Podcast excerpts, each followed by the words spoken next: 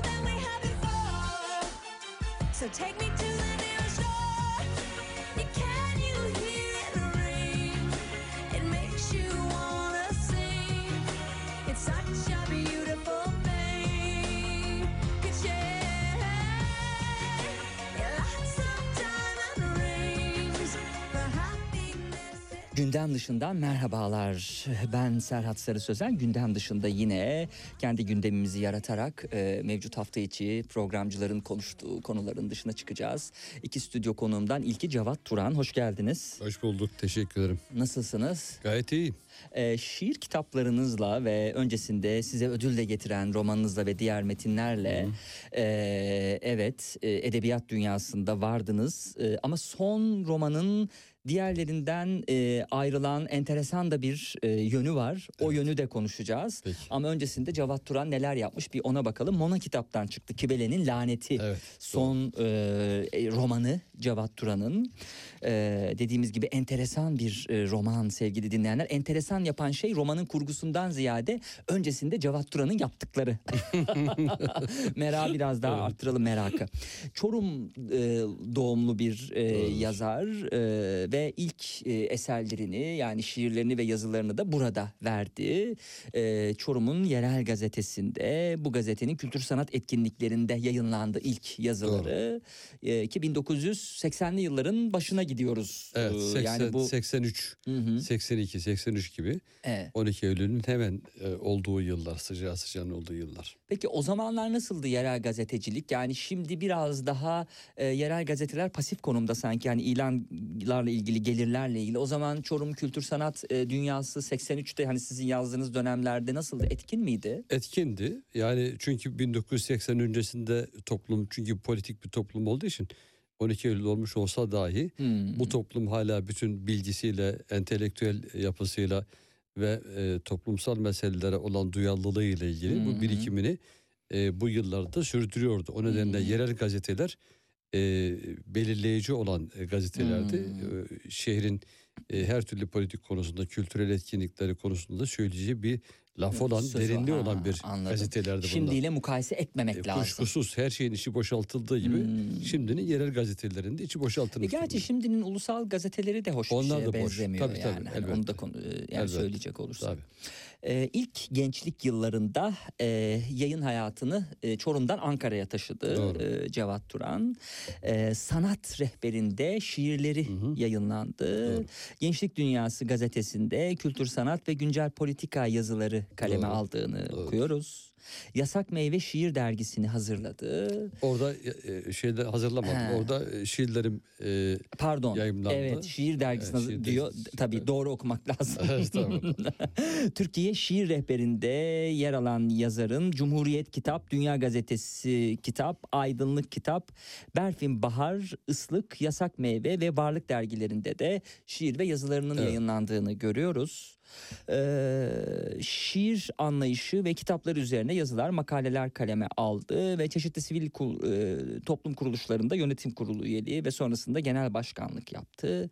E, Cevat Turan'ın sahibi olduğu bir e, internet haber portalı var. Var, Kültür var. sanat üzerine değil. hayır haber portalı. Haber günlük, portalı, Günlük bildiğimiz haber portalı. sonmedya.com.tr'de Evet, köşe doğru. yazarlığı da yapıyor. Evet. E, buradaki köşe yazılarınızın e, mahiyeti itibariyle güncel konulara Güncel konular, e, giriyorsunuz. sosyal meseleler. Kültür sanat da yazıyorsunuz ama sanatta güncel konular da var. Serbest e, daha Hı hı. çok yazıyorum. Beni etkileyen ne varsa yazıyorum ama ağırlıklı olarak politik konular e, Türkiye'nin bugünüyle e, ve gelecek umut vaat edecek düşüncelerle ilgili. Evet. Şimdi sizin e, yazarlık e, kariyerinize baktığımız zaman şiirler önemli bir yer tutuyor bunda. Evet. E, dolayısıyla e, Cevat Turan'ın aslında romantik bir insan olduğunu söyleyebiliriz. Ama bu söylemden yola çıktığımız zaman son eserleri şiir olmadığı için Cevat Turan romantizmini kaybetti mi demek durumunda kalırız o zaman bilemiyorum. Bunu Önce eş- sorunun ilkine bu- cevap almış bunu- olalım sizden. bu, bunu eşime sormak gerekiyor galiba. bir, bir, bir şairle evli olduğu zaman ne kadar romantik olunabiliyor. Baltayı taşa vurmayalım. Dinliyor mu şu an? Ona göre sohbeti Muhtemel, yönlendireceğim. muhtemelen Peki. dinliyordur. roman e, roman e, romantizmi kaybetmekle ilgisi bunun yok. Hmm. Roman e, zaten ben öykü kitabım var bir tane de. tabii doğru. Yani öykü yazan birisiyim. O nedenle Ama ilkleri şiirdi. şiir, tabii, Sonra ben- hiç tabii, şiir tabii. yazdığınızı görmedik. evet, şimdi şiir kitaplarım şiir dosyam var hala hazırda. Usuldan bir e, önce Usuldan- yayınlananlara bakalım usuldan sonra bir hüzün, dosyaya bakalım. Usuldan, Usuldan bir bir hüzün e, çıktı. E, gözlerine sakla beni şiir kitabı çıktı. Sonra usuldan çok bir yazdım. hüzünde e, usuldan çok usulden Evet. içe dönük yolculuklardır belki Evet. de yaşam belki de acı çekmektir. Hem usuldan hem de usulden diye. Çivi yazıları yayın evinde tanıtım. çıktı. Hmm. Ben kitaplarımı biraz geç e, çıkarttım, biriktirdim okur karşısına Ne çıkmayla zaman ilgili. çıkmıştı bu E, kitabın? yayını? zannediyorum e, 90 e, 90 e, kaç ben de şimdi hatırlıyorum. 2000 90'lı yıllara dayanıyor. yok, 90'ların 90'dan sonu. sonra 2000'li yıllarda. Hmm. Belki 2000'den hemen sonra da olabilir. Hı hı. E, geç çıkarttım ben şiirlerimi. Ama tabii ki edebiyat yolculuğum benim şiirle başladı. Evet. Ortaokul yıllarından beri e, halk edebiyatı e, etkisiyle yazılan şiirlerim vardı. Evet. Bir, bir de bu şiirler e, şimdiki şiir anlayışım gibi değil elbette. Dünyayı değiştirme arzusunu içeren, düşünceleri de içeren şiirlerdi. Hmm. E, o yolculuktan e, beri e, süre geliyor. Evet. Usuldan bir hüzünü gözlerine sakla beni Takip etti. e, takip etmiş. Doğru. Evet. E, ben şiir yazmakla yıldızların arasındaki mesafeyi ölçüyorum. Hayallerimin terazisinde her akşam. Sizden bunu saklıyorum. Bir de vasılla yoksul arasındaki uzaklığın hüzünlü kıvranışını çiziyorum dizelerin en gizli yerlerine diyerek Hı hı. metin içinde şiir gizli şiirlerde metinler böyle birbirine gayet güzel harmanlanmış Evet, gibi. evet, elbette. Elbette bu e, okunan şey biraz şeyin kitabın girişindeki bir Hı hı. yazı. Hı hı. E, şiirlerim e, düz yazı gibi değil e, benim şiirlerim. Evet. E, daha çok imge yoğunluğu olan şiirler. Evet, E, kısa e, sözcüklerle örülen evet. e, her bir sözcükte e, derinliğine birçok şeyi anlatmaya hedefleyen e, şiirler. E, bu arada bana bir de e, tabii romanı önceden gelmişti sağ olsun okumuştum e, romanını e, bitirdim. E, şimdi çoklu yalnızlıklar e, şiir kitabını e, da e, getirdin hediye etti sağ olsun teşekkür ediyoruz. O şiir kitabın Ve arkasında CD bir de var. CD de Aa, var. evet. Evet, CD Ben de okudum var. o CD'yi. Sizin sesinizle. Evet, benim sesimden e, Evet, okundu. evet, evet. E, Öyle bir e, Ee, şey yaptık. Valla e, eğer e, imkanımız olsaydı e, bunu yani arkadaşlara ulaştırırdık teknikteki arkadaşlara sizin sesinizden şiiri dinletebilirdik belki ama Evet. kitabın sürprizi oldu böyle Aa, o içinden kitap- çıkıverdi. O kitap aslında Altı Nokta Köller Derneği'ne bağışlandı onun Hmm. geliri. E, amacımız albümü yaparken e, okuyamadıkları için sesle dinlesinler e, diye düşünmüştük. E, bir takım e, ses sanatçılardan ricacı olup olduk. E, sonra girdim kendim e, okudum. Daha da güzel oldu. Evet. E, profesyonel sanatçılar tarafından özgün e, müzik yapıldı altına. E, ve bazı e, şiirler de bestelendi. Evet. E, hoş bir şey çıktı ortaya. Evet elinize sağlık. Ee, e, şeyi devam ediyor mu acaba Deli Sarmaşık'ın dağıtımı devam ediyor mu yoksa tükendi mi baskısı bu çoklu Muhtemelen yalnızlıklardan tükenmiş olabilir ama e, internette gördüm bazı e, kitap evleri satıyorlar hala. Hmm. Ellerinde var. Sonra dördüncü eser olarak insanın üşüdüğü yer Evet, gelmiş. Öykü, bu öykü kitabı. kitabı. Evet öykü. Evet. Bu da sizin yazdığınız e, ilk ve tek öykü kitabı. Ondan sonra yönümüzü romana çevirdik. Yani şiirler Doğrudur. arasında romandan Doğru- önce bir doğru- öykü. doğrudur. Bu arada şiir Doğrudur. demişken biz de size bir şiir kitabı hediye Ha, edelim. çok teşekkür ederim. Hemen Çok naziksiniz. sağ olun Sağ teşekkürler. olun. Ee, öykü kitabı insanın üşüdüğü yer sizin romandan önce biraz e, metin pratiği yaptığınız yerdi sanki değil mi? Doğru mu anlıyoruz? Elbette ben e, zaten öykü yazıyordum. E, yerel gazetelerde bazı edebiyat dergilerinde öykülerim yayımlanıyordu. Ama kitaba dönüştürmemiştim ben öyküyü. E, öykü e, tabii şiir, öykü ve roman e, giderek metinlerin, Hmm. metin yazımının e, uzadığı kompozisyonlar. E, hı. birbirini tamamlayan kompozisyonlar aynı zamanda. E, şu anda e, benim bir öykü kitabı dosyam hazır. Hı. Bekliyor şu anda. Yazılmış hı. bir dosyam var. Hı hı. Aynı zamanda bir şiir dosyam da var. Ama Hmm. yayın evi e, bunları bir beklesin. Alfa değil mi? Alfa bir, Evet. bunlar bir beklesin. E, romandan e, devam edelim dediği için onları Evet, tutuyoruz. Evet, evet. Yoksa hazır şu anda. ha, her an kitap onları oldu. da bir Tabii, sonraki proje Her olarak an- onlar Her yayınlanacak. an yayınlanabilir. Ayrıca bir deneme dosyamız hazır. Deneme Hmm. kitabı olmaya hazır. E, çok dosyamız var. üretkensiniz. Biraz önce sohbet ederken yayından önce e, şeyi konuştuk Cevat Bey'le. E, pandemi döneminde İstanbul'dan uzaklaştı. Doğru. E, şu an bir tatil kasabasında e, Evet, doğru. vakit geçiriyor. O mu verimliliği arttırdı? Yok, Öncesi hayır. miydi bu yoksa? Hayır ben hep e, verimli olmaya gayret gösterdim. Hmm. Çünkü edebiyatta e, ara vermek söz konusu değil. Hele yazıyorsanız hiç değil. Çünkü profesyonel bir işiniz de var. O işinize İşim- ilaveten işim de, bunu işim de var ama yapıyorsunuz. e, şiiri bırakırsanız şiir sizi mutlaka bırakır. Hmm. Yazıyı bırakırsanız yazı da sizi mutlaka bırakır. E, asla bırakmayacaksınız. Sürekli yazacaksınız. Onun için illa böyle romantik yerlerde olmanız gerekmiyor. Ağaç Evet. altında ve manzaralı yerlerde olmanız gerekmiyor. İyi şiirleri yazan e, yazarlar, edebiyatçılar genelde biliyorsunuz Evet, acı çeken, e, Ha. hapishanede olanlardır, Ha, acı doğru. çekenlerdir, doğru. e, yazarlardır. Ama siz e, Acı bir şirketler ben. grubunda yönetim kurulu başkanısınız e, değil doğru, mi? Doğru. Acı çekmiyorsunuz. Acı çekmiyorum şu anda ama acı çektiğim zamanlar çok yani oldu. hayır odada mesela e, bir yönetim kurulu başkanı bir patron ne zaman acı çekebilir ki diye düşündüm. Yani Ama mesela vatanınızın- işçilerin maaşını öderken acı Hayır, hayır. çekmezsiniz. Va- vatanınızın içinde bulunduğu e, durumla Ha, ilgili acı olabilir. çekiyorsunuz. Evet. İnsanlığın içinde geleceğini görüp bunu apaçık görüyorsunuz ve acı çekiyorsunuz. Evet, öyleyse hepimizin şair Tepkilerinizi, olması lazım. e, Vatanımızın içinde yani bulunduğu durumdan kimisi- acı çekiyorsa. Kimisi şair oluyor, kimisi e, yerdeki tenekeyi e, e, tekmeliyor, kimisi yumruğunu sıkıyor, e, kimisi e, gidip tepkilerini sandıkta gösteriyor. Hmm. Herkesin tepkilerini gösterme biçimi farklı. Hı. Ben de dizelere döküyorum. Hmm. Peki e, gelelim size Yunus Emre Edebiyat Evet. e, ödülünü, roman ödülünü kazandıran Unutmalar Şehri Evet. adlı romana. Evet. E, tabii özel olarak benim hazırlandığım eser e, Cevat e, Turan'ın Kibele'nin laneti sevgili. Oraya odaklanacağız daha çok ama hani e, yazarın diğer yaptığı işlere e, geçerken e, onlara da bir bakalım. Bir yakın Türkiye tarihi değil mi? Evet. E, Şimdi bu roman. Unutmalar Şehri bir yakın dönem romanıdır. 1980 e, e, o- 12 Eylül'den baş, e, 1980 Mayıs'ından başlayarak 5 aylık bir süreci e, anlatılan bir dönem romanıdır. Çorum olaylarını anlattım ben orada. Hmm. 1980 Mayıs ile Temmuz arasındaki 3 aylık bir süreci ve daha sonraki 2 bölümde anlattık. E, bugüne e, gelinen süreçte Türkiye hangi e, noktalardan geçmiş, hangi badireleri anlatmış, e, oradaki e, Unutmalar Şehri kitabı onu anlatıyor aslında. 12 Gazeteci- Eylül Hı hı. nelerdir? Evet. 12 Eylül bize neler getirmiştir? Ö- 12 Eylül'den önce e, ne, tür- ne tür hazırlıklar yapılmıştır? Ve bugünün iktidarlarını anlamak için de geçmişe e, bakabilmek bakımından da edebiyatçıların tabii ki bir rolü ve sorumluluğu var.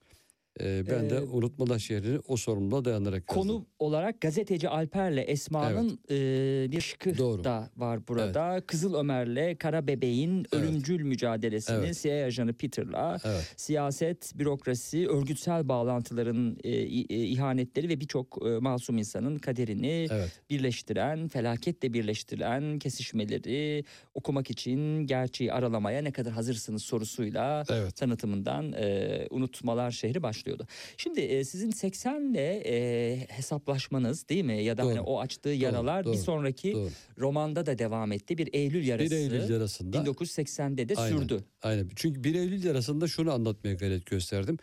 Ee, şimdi e, 1980 darbesiyle birlikte toplumun üzerine çok ağır bir balyoz e, şeklinde darbe indi. E, ve e, iki kişinin bir araya geldiği, yasaklandığı, düşüncenin suç olduğu ve meydanlarda kitapların yakıldığı bir dönemi yaşadı bu toplum. Hı hı. Ee, sonra e, Sovyetler Birliği'nin dağılmasıyla birlikte de Türkiye'deki muhalif ve özellikle e, sol ve düşünen kesimde de büyük bir yalpalama söz konusu oldu. 1980'den sonra e, bu mücadele eden insanlar nerede kırılmalar yaşadılar?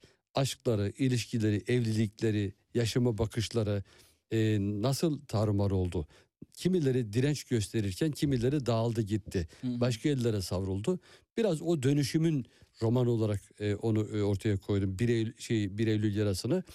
E, o da 1980 ile 1990 yılları arasındaki yine toplumun e, geçirdiği değişimi e, bireyler üzerinden anlamak bakımından e, iyi irdelenmiş bir roman diyebiliriz. İlk romandaki e, Ömer karakteri değil mi? Kızıl Evet, Ömer. Kızıl Ömer karakteri İkinci burada, burada romanda da kendisine Aynen. yer buldu. Kızıl Ömer ana karakter değildi bir önceki romanda. Hı hı. Burada ana karaktere e, dönüştü E, ve burada bir iş adamı kimliğiyle e, ortaya çıkıyor e, Kızıl Ömer.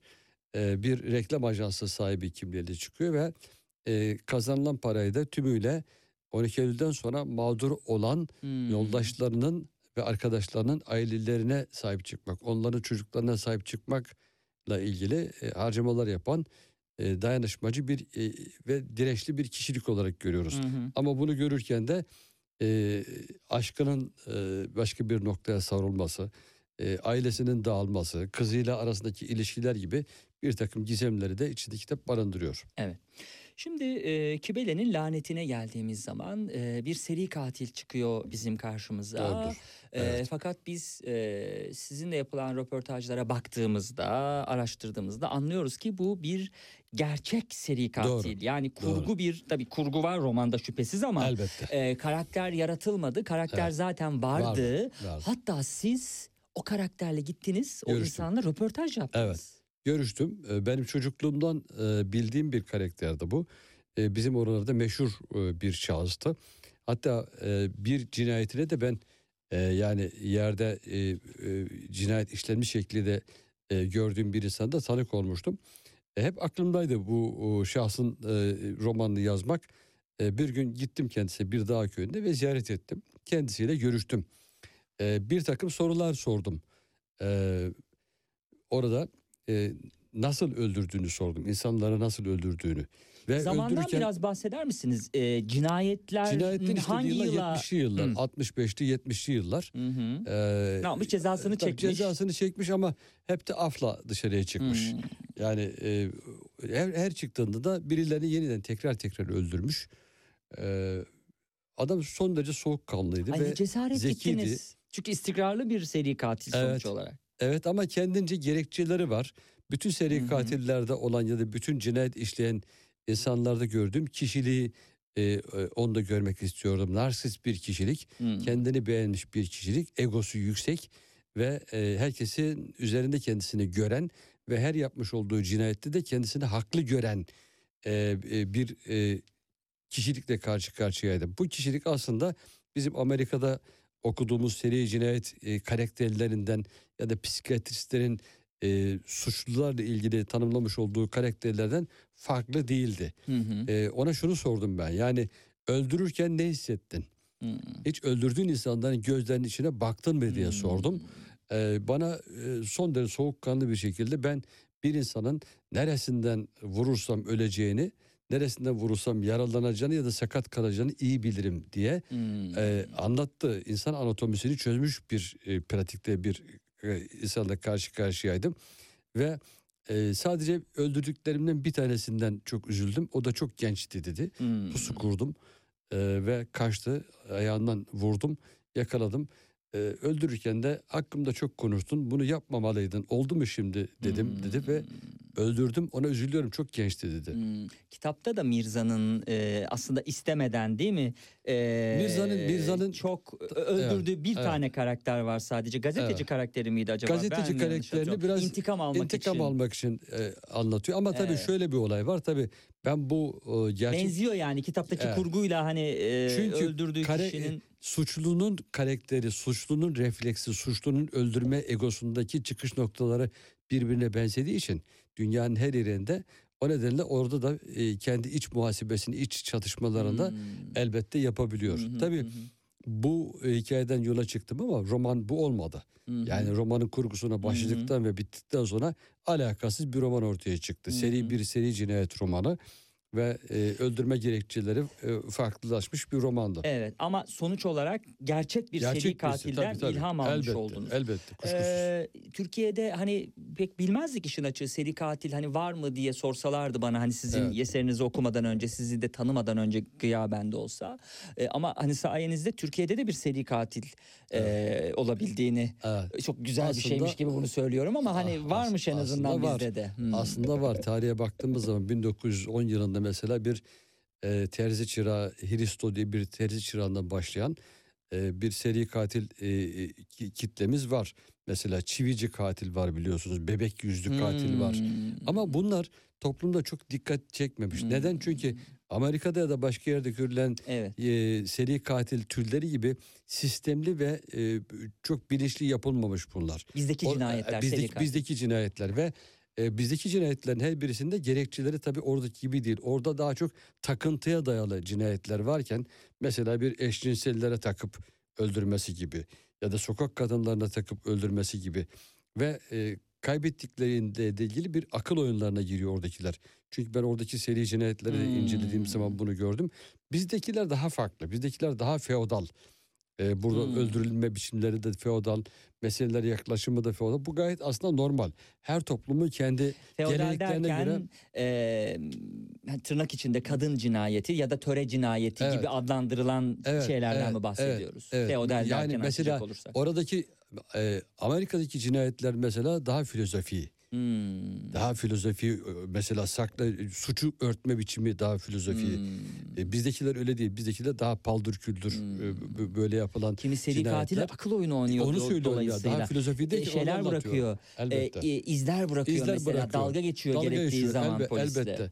Bizde öyle değil. Çünkü o Hmm. yüzden her toplumun seri cinayetlerindeki algılama biçimi, gerekçeleri e, farklı oluyor elbette. Peki buyurun devam Yani e, edeceksiniz. o herhalde. yüzden e, seri cinayetler mesela Türk edebiyatının çok dikkatini çekmemiş. Onu gördüm ben. Hmm. Mesela bir, Türkiye'de polisiye romanlar ortaya e, çıktı. Toplumcu gerçekçi romanlar var, aşk romanları var. Mesela köy romanları e, şeyimiz var, Uzunca bir gelene- süre var, geleneğim- evet. geleneğimiz var.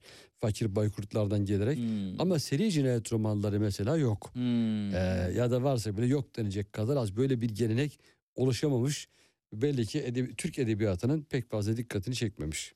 E, Ahmet Ümit de komiser Nevzat'ta sanki oraya pek girmedi gibi değil mi? Seri cinayet var polisiye, mıydı? o- Polisiye orada vardı. gi- gizem ve polisiye var daha çok. hı, hı hı. Şimdi romanın konusuna bir tanıtımdan bakalım. Sonra ara ara aldığın e, notlar var kitabın sayfalarından. Onlara bakacağım. Ee, Anadolu'nun büyük zenginliğine göz e, koyanlar da tarihi eserlere göz dikmiştir.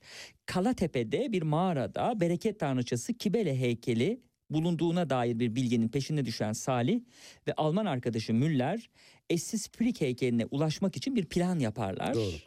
Ancak e, bu hırsızlıkta kendilerine yardım edecek, yöreyi iyi tanıyan ve güvenilir birileri, birine ihtiyaçları vardır. Parasını verince susacak ve suç işlemeye alışık birine. Salih'in çocukluk arkadaşı ve kabarık suç sicili yüzünden artık dağa çıkmış olan Mirza Hud'a ulaşırlar. E, genç bir adam olan Mirza buluştukları meydanda onları küçük siyah gözleriyle ölçüp tartarken başlarına geleceklerden onlar da habersizdir. Altın Kibele heykelciyi onları birleştiren bir kader yolu muydu yoksa yolun kendisi miydi? Bu yol sizi tapınak şövalyelerinden Hacerül Esvet taşına uykusundan uyandırılan Kibele'ye ve küçük hayatlarında huzuru arayan sade insanların kesişmelerine götürecek deniyor e, tanıtıma baktığımız zaman. Kitabın başında bizi bir enkaz karşılıyor adeta. Her şey olup bitmiş e, kitabın başında. Mirza Hud'un işlediği cinayetlere ilişkin bir iç hesaplaşma içinde olduğunu anlıyoruz. Sonrasında 30 gün önceye giderek bu aşamaya nasıl geldiğini roman boyunca Evet. anlayacağız. Doğru. Ee, bir 14. sayfaya bakayım aldığım nota yaklaşık diye başlayan kısımda yaklaşık 30 gün önceydi. Batı Almanya'nın başkenti Bonn Havalimanı'nda uçağın kalkış saatine bir kafede kahve içerek heyecanla bekliyorlardı. Salih ve Alman arkadaşı Alfonso Müller. Ne onlar biliyordu olacakları ne de onları bekleyeni. Hayal ve muamma diye sürecek. Evet, ne Evet. bekleyecek Ee, hem bu E, iki Türkiye- Almanya'da e, e, yaşayan iş Türkiye- arkadaşını? Türkiye'ye geliyor elbette. Ee, Türkiye geldikten sonra işte Mirza Hut'la karşılaşacaklar ve e, Altın Kibele e, heykeline yüklenen misyon e, oradaki Müller'in e, e, sonradan anlaşılacağı gibi kitabı anlatmayayım ben şimdi çünkü birçok insan biliyorum okuyorlar kitabı da Hı e, bir hı. anda şu tam şu sayfadayım falan diyenler de var. E, orada e, Altın Kibele heykeline Müller'in yüklemiş olduğu bir anlam var. Hı hı. Mistik bir anlam var. Hı hı. Salih ise zenginleşmeyi hedefliyor. Evet, İkisinin arasında farklı e, anlamlar var. evet. Ve Müller aslında bir e, başka bir e, tarikatın üyesi. Evet, tarikatlar E, devreye tarikatlar giriyor. Aynen. devreye giriyor orada. E, ta e, Tötön şövalyelerine kadar giden e, bir tarikat süreci Nasıl bir içerisinde. araştırma yaptınız? Yani maddi hataya düşmemek için. Çünkü tarikatlar evet, denince de e, böyle çok belli hani ansiklopediden bakıp da bulabileceğimiz e, kesin sınırları olan şeyler değil bunlar. Ama bu Nasıl bir hazırlık ama süreci bu oldu? bilgiler bu bilgilerin birçokları zaten ortalık yerde duruyor. Hı hı. Yani onları ulaşmak çok fazla zor değil. Hı hı. E, tarikatlar zaten bunları övünçle kendilerini anlatıyorlar. Tabii nasıl bir hazırlık dönemi oldu yani? Geri planını anlatmak için okuyucuya. Araştırdım, derinliğine Hı hı. araştırdım. Kitaplarına baktım, Tötön Hmm. şövalyelerine de baktım. Türkiye'deki mesela bu e, Frige e, rahiplerinin Karataş denilen e, Karataş, tılsımlı Karataş'a nasıl inandıklarını e, Hmm. inceledim. Hı Bununla hı. Hacı İsvet taşı arasındaki paralelliği Hmm. gördük. Hı. Yani paralellik nelerdir diye. Tötön şövalyelerinin e, bu Karataş'a vermiş oldukları tılsımlı, tılsımla ilgili ortak benzer noktalar çok fazla birbirlerine benzediklerini gördüm. E, onların hepsi bir araya geldiği zaman ortaya bir e, kurgu çıktı. Şimdi Salih ve Alfonso'yu böyle vaktimizde varken bir tanıyalım böyle kısa Tabii kısa ki. karakterleri. Ee, Salih 18'inde Almanya'da çalışma hakkı kazanarak vatandaşlık almış. Akrabalarının yardımıyla Almanya'ya gitmiş bir e, biri. İkinci Dünya Savaşı'nda bütün kentlerini, sanayi bölgelerini ve en önemlisi de üretim yapacak gençlerini kaybeden Almanya, Türkiye gibi gelişmekte olan ülkelerden nitelikli, niteliksiz ayırt etmeden iş gücü kabul ediyordu. Öyle ki çalışmayı kabul eden insanları sağlıklı, güçlü ve her alanda kullanabileceği bireyler olması gerekiyordu. Çalışmayı kabul, çalışmaya kabul edileceklerin ağızlarına bile dikkatlice bakılıyordu. Dişleri sağlam mı diye. Sadece dişleri değil, elleri, çeneleri, tırnak kenarları ve elbette göz bebeklerinin en derinleri inceleniyordu. İlk seçilenlerin çoğunluğunun kadın olması, onların küçük parmaklarıyla fabrikalardaki incelikli işleri beceriyle yapabilecekleri gerçeğinden kaynaklanıyordu. Evli olduğu halde önce giden kadınların çoğu meslek sahibi oluyor, kendine yetecek kadar para kazanmaya başladıkça özgüvenleri gelişerek bağımsızlaşıyorlardı diye sürecek. Ee, yani Almanya'ya Türkiye'den e, göçen bir ailenin çocuğu Evet, şimdi- Salih. Tam şu, tam burada e, bir, bir şey Tabii. vurgu yapalım. Şimdi son zamanlarda biliyorsunuz Türkiye büyük bir e, işgal altında ve e, özellikle Afganlar, e, o militan Afganlar Türkiye'ye gelirken e, basında bazı Ya, aklı evveller şunu değil mi? söylüyorlar. Ama biz de diyorlar bir zamanlar Almanya'ya böyle göçmen gitmiştik Hı hı. diyorlar. Şimdi Almanlar seni oraya alırken romanda anlattığım gibi senin e, dişinin sağlamlığına bakıyordu. Hmm, Senin göz gözlerinin içine bakıyordu. Sen, Evet. senin üretimlerinde kullanabilecekleri hı. sağlıklı, sağlam insanlar oraya seçerek götürüyorlardı. Şimdi sen sınırdan geçen insanların adlarını bilmiyorsun da. Evet. Anlatabiliyor Evet, muyum? evet. Yani nasıl bir karaktere sahip olduğunu bilmiyorsun. Belinde uyuşturucuyla mı geliyor, silahla mı geliyor, bir cinayet e, e, mi işlemiştir. Bunu, bunu bilmiyorsun. Sevgili Cevat Şimdi Bey. bunu, o yüzden bunları böyle hani Evet. misafirperver gibi kabul etmemiz Doğru. gereken bir Bir de şimdi ama değişen bir şey olmadı Evet, zaten. evet. Yine Almanya, Fransa e, gelenler arasından Seçiyor. en iyilerini seçiyor. Elbette seçiyor. Olimpiyatlarda, Olimpiyatlarda gördük. elbette olimpiyatlarda görülüyor. Yani bunların gizli e, örgütleri Türkiye'ye geliyorlar, Yunanistan'a gidiyorlar Evet, ve bunların içerisinden bilim insanlarını, sanatçıları, piyanistleri, ressamları seçip götürürken size burada e, en sıkıntılı profilleri Yani bırakıyorlar. tabii bunu söyleyenleri de ciddiye almamak lazım. Bunlar e, yandaş biz yalaka ciddiye, biz ciddiye takımı. almıyoruz da toplumun yüzde otuz beşlik yüzde kırklık bir kısmı ciddiye alıyor ve Evet, inanıyor. Evet, yani Sıkıntı burada. bunlar aklını kaybetmiş olan, e, fütursuzca konuşan, Maalesef. e, ne halt yediğini bilmeyen insanlar. O yüzden hiç bunları e, yani dikkate bile almamak lazım. Yani bunları e, adam değil mi insan yerine bile koymamak lazım yani böyle konuşanları. Çünkü bunlar gerizekalı insanlar yani. Bunlar hiç üstünde değecek, konuşmaya değecek şeyler değil. Dediğiniz gibi bir mukayese yapılabilecek bir Tam şey değil ama. noktası gelince İyi yaptınız. iyi yaptınız. Salih böyle biri. Evet, Alfonso'ya baktığımız zaman yine kitaptan okuyorum sevgili dinleyenler. Salih'ten yaklaşık 10 yaş büyük 45'lerindeydi. Biraz göbekli, sarışın, mavi gözlü, uzun boylu. Fiziken bilindik Alman özelliklerine sahipti. Hep gülümseyerek konuşur.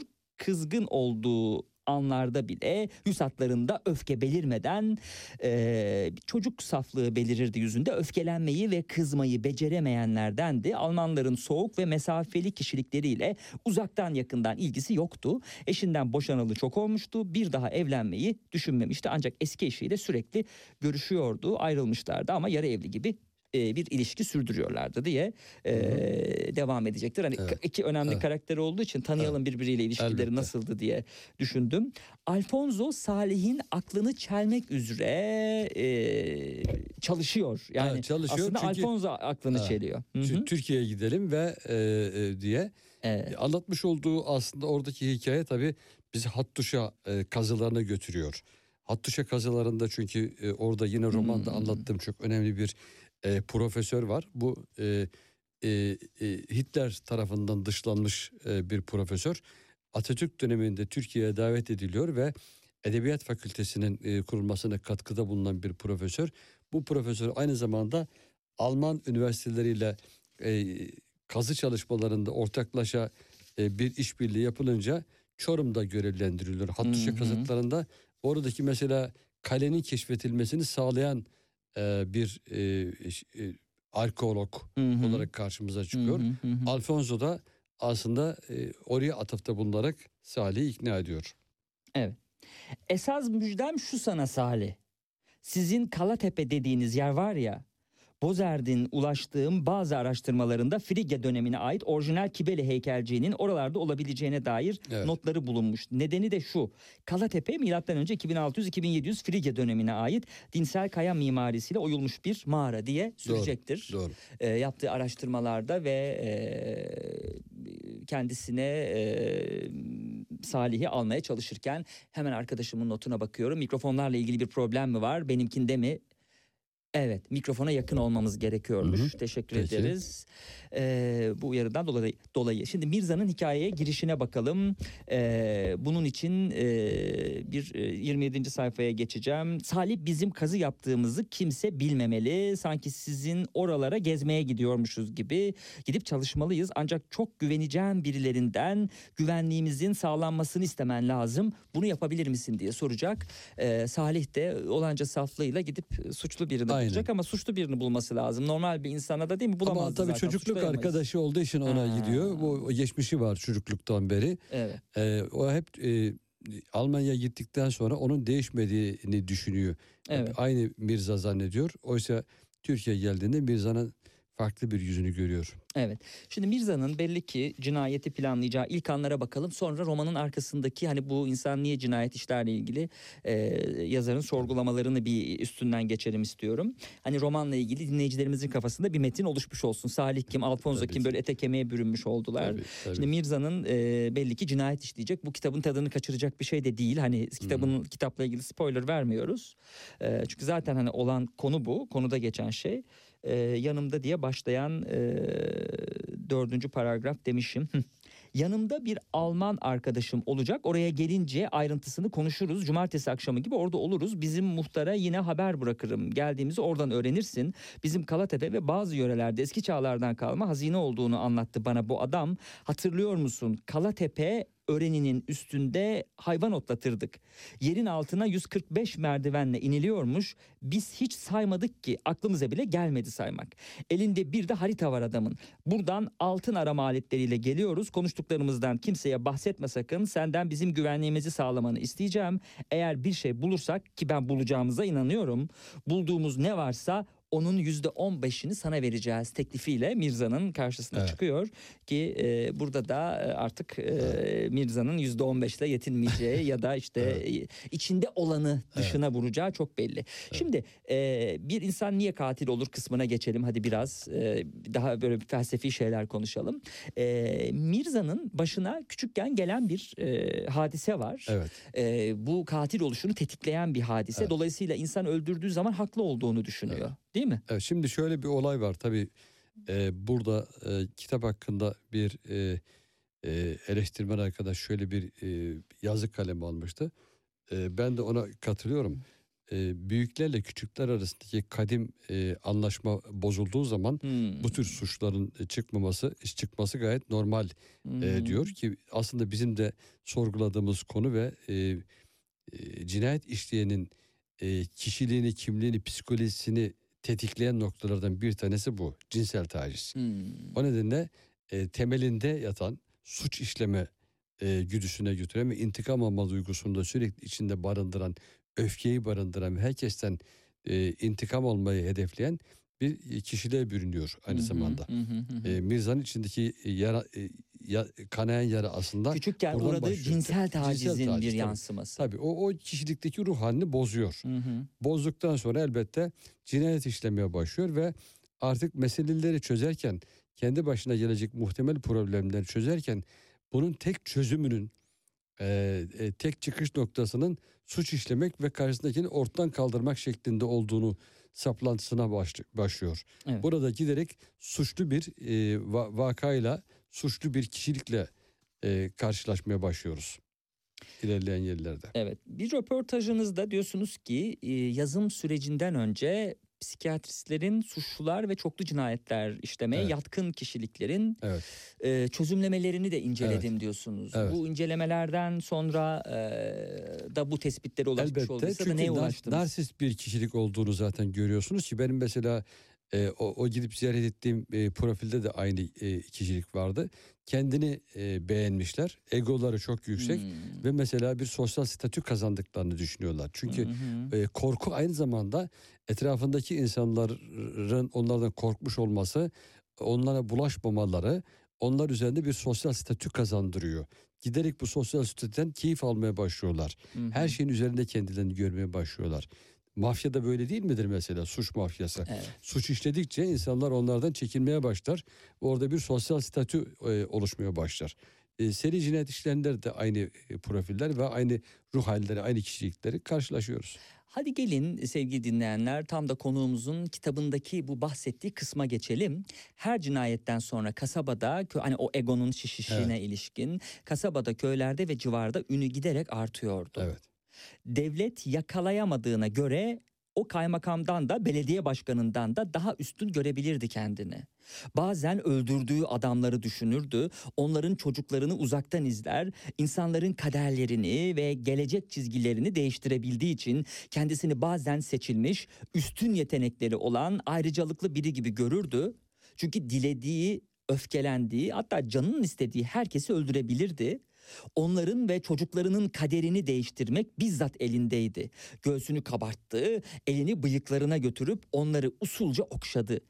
Belinde ön dörtlü, omzunda mavzer ve keskin sivri uçlu av bıçağı hep kınındaydı. Elbisesinin altında harbiliğini hep taşırdı diyecektir. Tam da sanıyorum Evet, e, bu karakter. anlamamız gereken Aynen e, böyle bir bahsettiğiniz metinlerde. böyle bir Tanrısal karakter. bir güç bahşediyor kendisine, can alma. E, ayrıca daha da ileri gidiyor. Mesela kendisi e, öldürdüklerine de kızıyor. Hmm. Yani onları ben öldürmüyorum. Onlar bana kendilerini öldürtüyorlar. Öldürtüyorlar. ve beni diyorlar diyor kullanıyorlar. Yani ölen Hmm. insanlar beni burada kullanıyor. O yüzden e, onlara kızıyor bir de öfkeleniyor. Evet.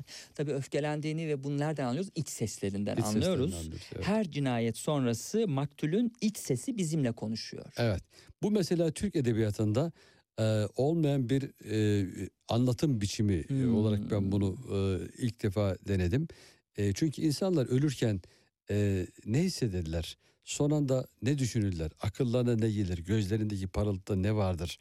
E, mesela cinayeti bir öl- biri tarafından öldürüldüyse öldürülen e, insan öldüren hakkında ne düşünüyordur? Hı hı. E, o iç sesleri e, burada e, kaleme aldım. E, çok da beğenildi okur tarafından. E, farklı bir anlatım biçimi olarak Türk Edebiyatı'na kazandırdık. Evet. Ee, şimdi iç seslere bakalım. Yani daha doğrusu o bahsettiği Tabii. e, Cevat Bey'in şeye bakalım. e, ifadelere, metinlere daha doğrusu. Belki de Mirza haklıydı. Bu kimin konuşması? Biz biraz sonra bakarız ona. Henüz tüfeği ateşlemeden ve çenemin altından girip kafamın içine saplanmadan önce bana acıyarak bakmıştı.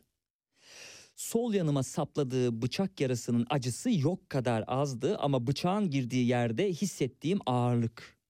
Sanki tonlarca yükün altında kalmış gibiydim. Kımıldasam ne ayaklarım beni dinliyor ne de yere dayanıp güç alarak doğrulacağım kollarım.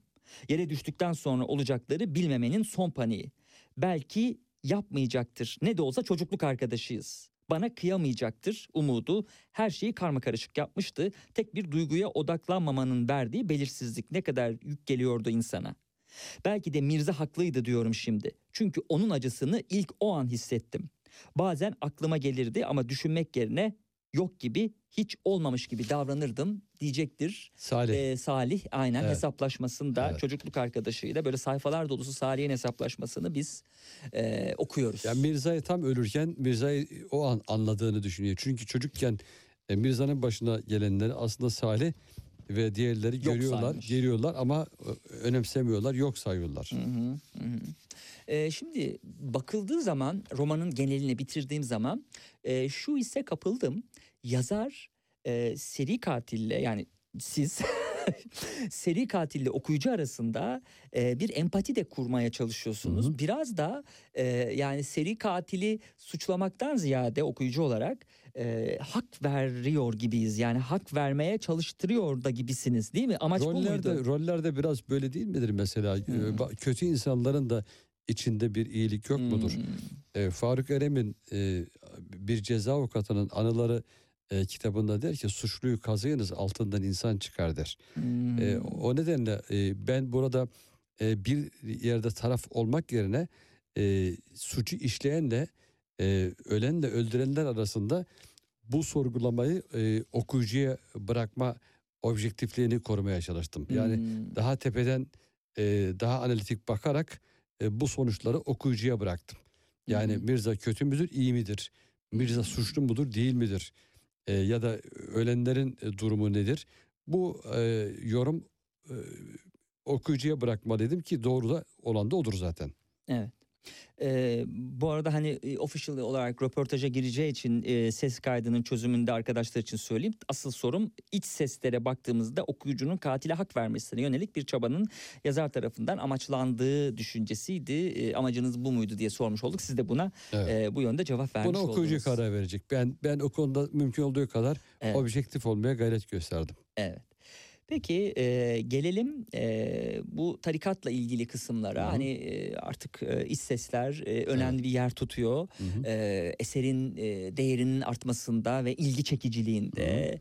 E, onun dışında Mirza'nın iş dünyasına giriyoruz. O da çok önemli ama e, bir de tarikatlar da var tabii. E, yani sadece Mirza, e, Salih ve Alfonso arasında gitmiyor. Tarikatlar da e, devrede. Bir pazar ayini bitmişti. Batı Almanya'nın başkenti Bonn'un yüksek duvarla eski yerleşim bölgesi ve 2. Dünya Savaşı'nda yerle bir olduktan sonra tarihi binaların kalıntıları üzerine yeniden inşa edilen 1290'lı yıllarda yapıldığı düşünülen ortaçağ mimarili kilisenin ziyaretçileri gitmeye başlamıştı.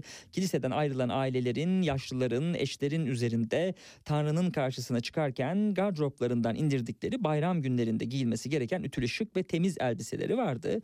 Almanya'da Katoliklerle Protestanların neredeyse yarı yarıya olan inanç grupları arasında şimdi de dünyanın az gelişmiş ve veya gelişmekte olan uluslarından e, getirdikleri göçmenlerin farklı dinleri de ayrı bir ağırlık kazanmaya başlıyordu. Doğu Almanya'nın sosyalist sisteminin inanç anlayışı Batı Almanya'nın da yeni gençliğini etkiliyor. Tanrı ve dinlerin toplum üzerindeki etkisi tartışılıyordu. Bu nedenle kiliselerle insanların inançlarını güncelleyecek yeni propaganda, ayin ve şaşırtıcı ritüellere ihtiyaç duyuluyordu e, şeklindeki gözlemlerle devam ediyor e, ilgili kısım. E, tabii e, romanın zaman evreni olarak e, Batı ve Doğu Almanya arasındaki ayrı olan değil mi O, o- tarih? o dönem geçmiş oluyor. Hı. Yani e, o e, aradaki sınır kalktığından sonraki dönemi anlatıyoruz biz Evet. burada. E, araya geç geçişler yani bu döneme ilişkin geçişler de iyi bir Evet, gözleme dayanıyor işin açığı. evet. O gözleminiz sizin hiç bulundunuz mu Almanya'da? O nereye dayanıyor? Hayır biliyorum ama sonuçta hı. ben e, e, sınıfsal e, ideolojiyle ilgili Hı hı. Doğu Almanya'nın ve Batı Almanya'nın e, nasıl süreçlerden geçtiğini bildiğim için hangi sosyoekonomik koşullara ait olduğunu, ideolojik olarak hangi farklılıklara ait olduğunu ve toplum üzerindeki etkilerinde e, inceleyebildiğim için bunun farkındayım ne olduğu ile ilgili. Evet. Ee, şimdi Kibele'nin Laneti kitabı Cevat Turan'ın Mona kitaptan çıkan e, son romanı. E, bundan sonraki projeleri bağlamında bir e, öykü kitabının hazır olduğunu, Yeni bir, denemesinin ro- hazır yeni bir olduğunu. romana başladım bile. Öyle mi? Onun Evet. konusu nedir? O, o, o, o, e,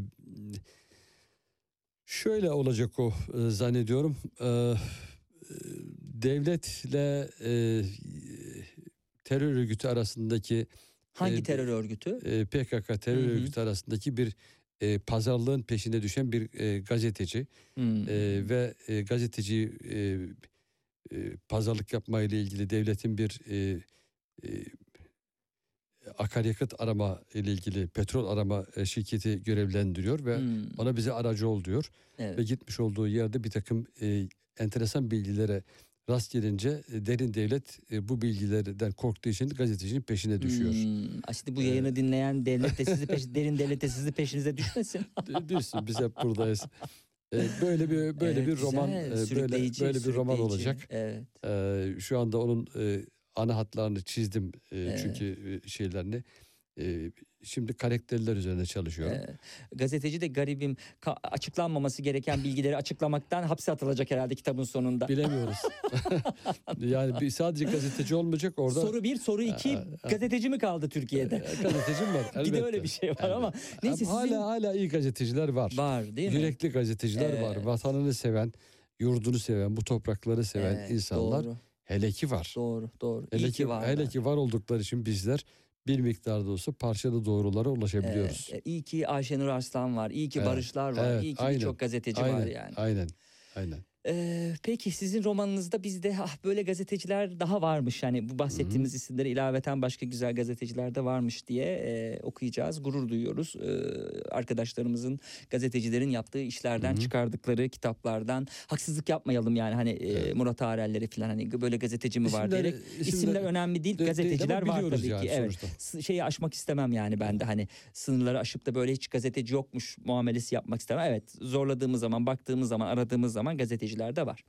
Ee, peki çok teşekkür ediyoruz geldiğiniz için. Var mı son olarak söyleyeceğiniz Hayır, şeyler? e, davetiniz için çok teşekkür Sağ ediyorum. olun. Ayrıca e, gerek yangında e, hayatını kaybedenler için çok üzgünüz, acı paylaşıyoruz e, insanlarımızın. Selde hayatını kaybedenlere çok üzgünüz. E, bu, bu telafisi mümkün olmayan bir acıyla karşı karşıya yurdumuz ne yazık ki ve sahipsiz insanlarımız e, geçmiş olsun demek de bir şeyi çözmüyor. Sadece yüreğimiz yanıyor. 17 ka- aynen bu düşünceleri biz de paylaşıyoruz. 17 haberlerine e, geçeceğiz dakikalar içerisinde. Önce şarkı e, ile 17 haberlerine bağlanıyoruz. 17 haberlerinden sonra ise Güzin Yalın'la devam edeceğiz.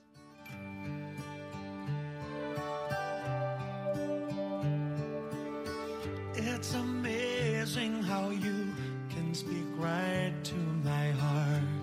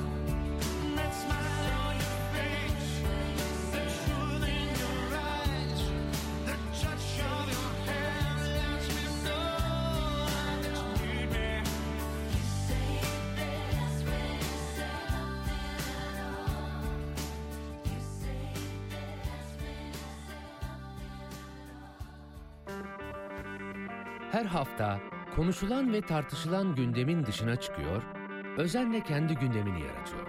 Konuklarıyla telefonda değil, stüdyoda sohbet ediyor. Konuları değil, konukları ele alıyor. Laf lafa açıyor, iki saat şarkı arası bile vermeden Serhat Sarı Sözen'in eşsiz sunumuyla akıp gidiyor. Serhat Sarı Sözen'le gündem dışı her pazar saat 16-18 arası RSFM.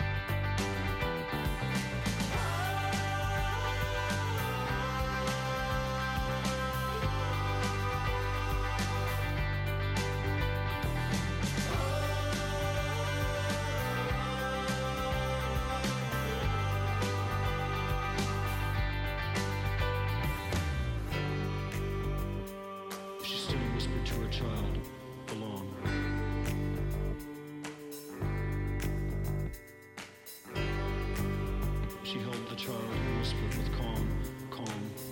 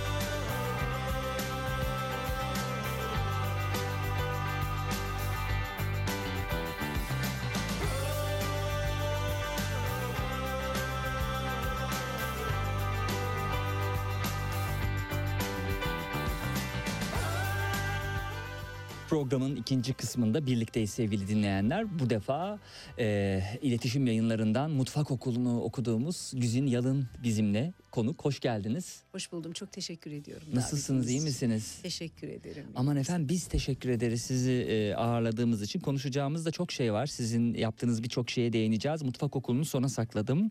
Çünkü tatlı ne, ne zaman yenir? En son- Yemeğin sonunda en son. yenir. Çok teşekkür ediyorum. Nasıl isterseniz. Sağ olun. Robert Kolej'den ve Boğaziçi Üniversitesi İşletme Bölümünden mezun olduktan sonra e, yüksek lisans eğitimine devam ederken bir yandan reklamcılık sektöründe değil mi? ilk kariyerine Evet, başladı. evet. Güzin Yalın e, metin yazarlığı yaptı, üst düzey e, yöneticilik yaptı, ulusal ve uluslararası ajanslarda görevler aldı. Yemek kültürüyle tanışmasıysa neye dayanıyor? Birleşmiş Milletler Uluslararası Zeytin Konseyi'nin. Zeytin Konseyi. Evet ben reklamcılıkla başladım iş hayatıma. E, metin yazarlığı yaptığım için de zaten uzun süre başka bir şey yazamadım. Dili ticari Hmm, olarak kullanmak hmm. insanı başka türlü yönlendirdiği için belki. Hep böyle kenarda kaldı yazmak. Hı. E, ama bir yandan da e, tanıtımını yaptığımız... E, diyeyim, Akdeniz mutfağı mı Türk mutfağı mı? Tanıtım. Başlangıçta hiçbirisi. Çünkü ben bildiğiniz işte aklınıza gelebilecek her türlü ürünün metnini yazan, Hmm. daha sonra işte kreatif olarak direktörlüğünü yapan, müşteri temsilci yapan bir reklamcıydım. Hı hı. Ondan sonra Hı biraz hı. sıkıldım. Halkla ilişkiler yapmak istedim. Hı hı. Ve halkla ilişkiler yaparken müşterilerimden birisi Uluslararası Zeytin Konseyi oldu ve ben Hmm.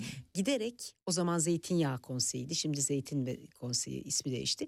Giderek daha fazla hoşuma gitti. Hani işletmeden uzaklaşıp sosyolojik, antropolojik olarak yemek konusuyla, onun kültürüyle ilgilenmeye, Hmm. bu işin organizasyonunu tanıtımını yapmaktan içeriğini Hmm. daha fazla ağırlık hı, vermeye doğru hı. kaydım ve e, bir süre sonra bir- ve onların ajansıydık burada e, bizim ben bir, bir ajans kurdum e, halkla ilişkiler ajansı kurdum E, ve onun işte bütün uluslararası e, tanıtımlarını falan ben yaptım E, Türk zeytinyağının e, epey bir süre E, bir zaman sonra da e, baktım ki yani tanıtmak veya işte organizasyonunu yapmakla yetinemiyorum. Yani ben içinde olmak istiyorum. O konu benim Hmm. ilgimi çekiyor. Sosyoloji e, master'ı falan işte yani Hı hani hı. mesleğim reklamcılık ama falan derken o tarafa kaydım Hmm. yani.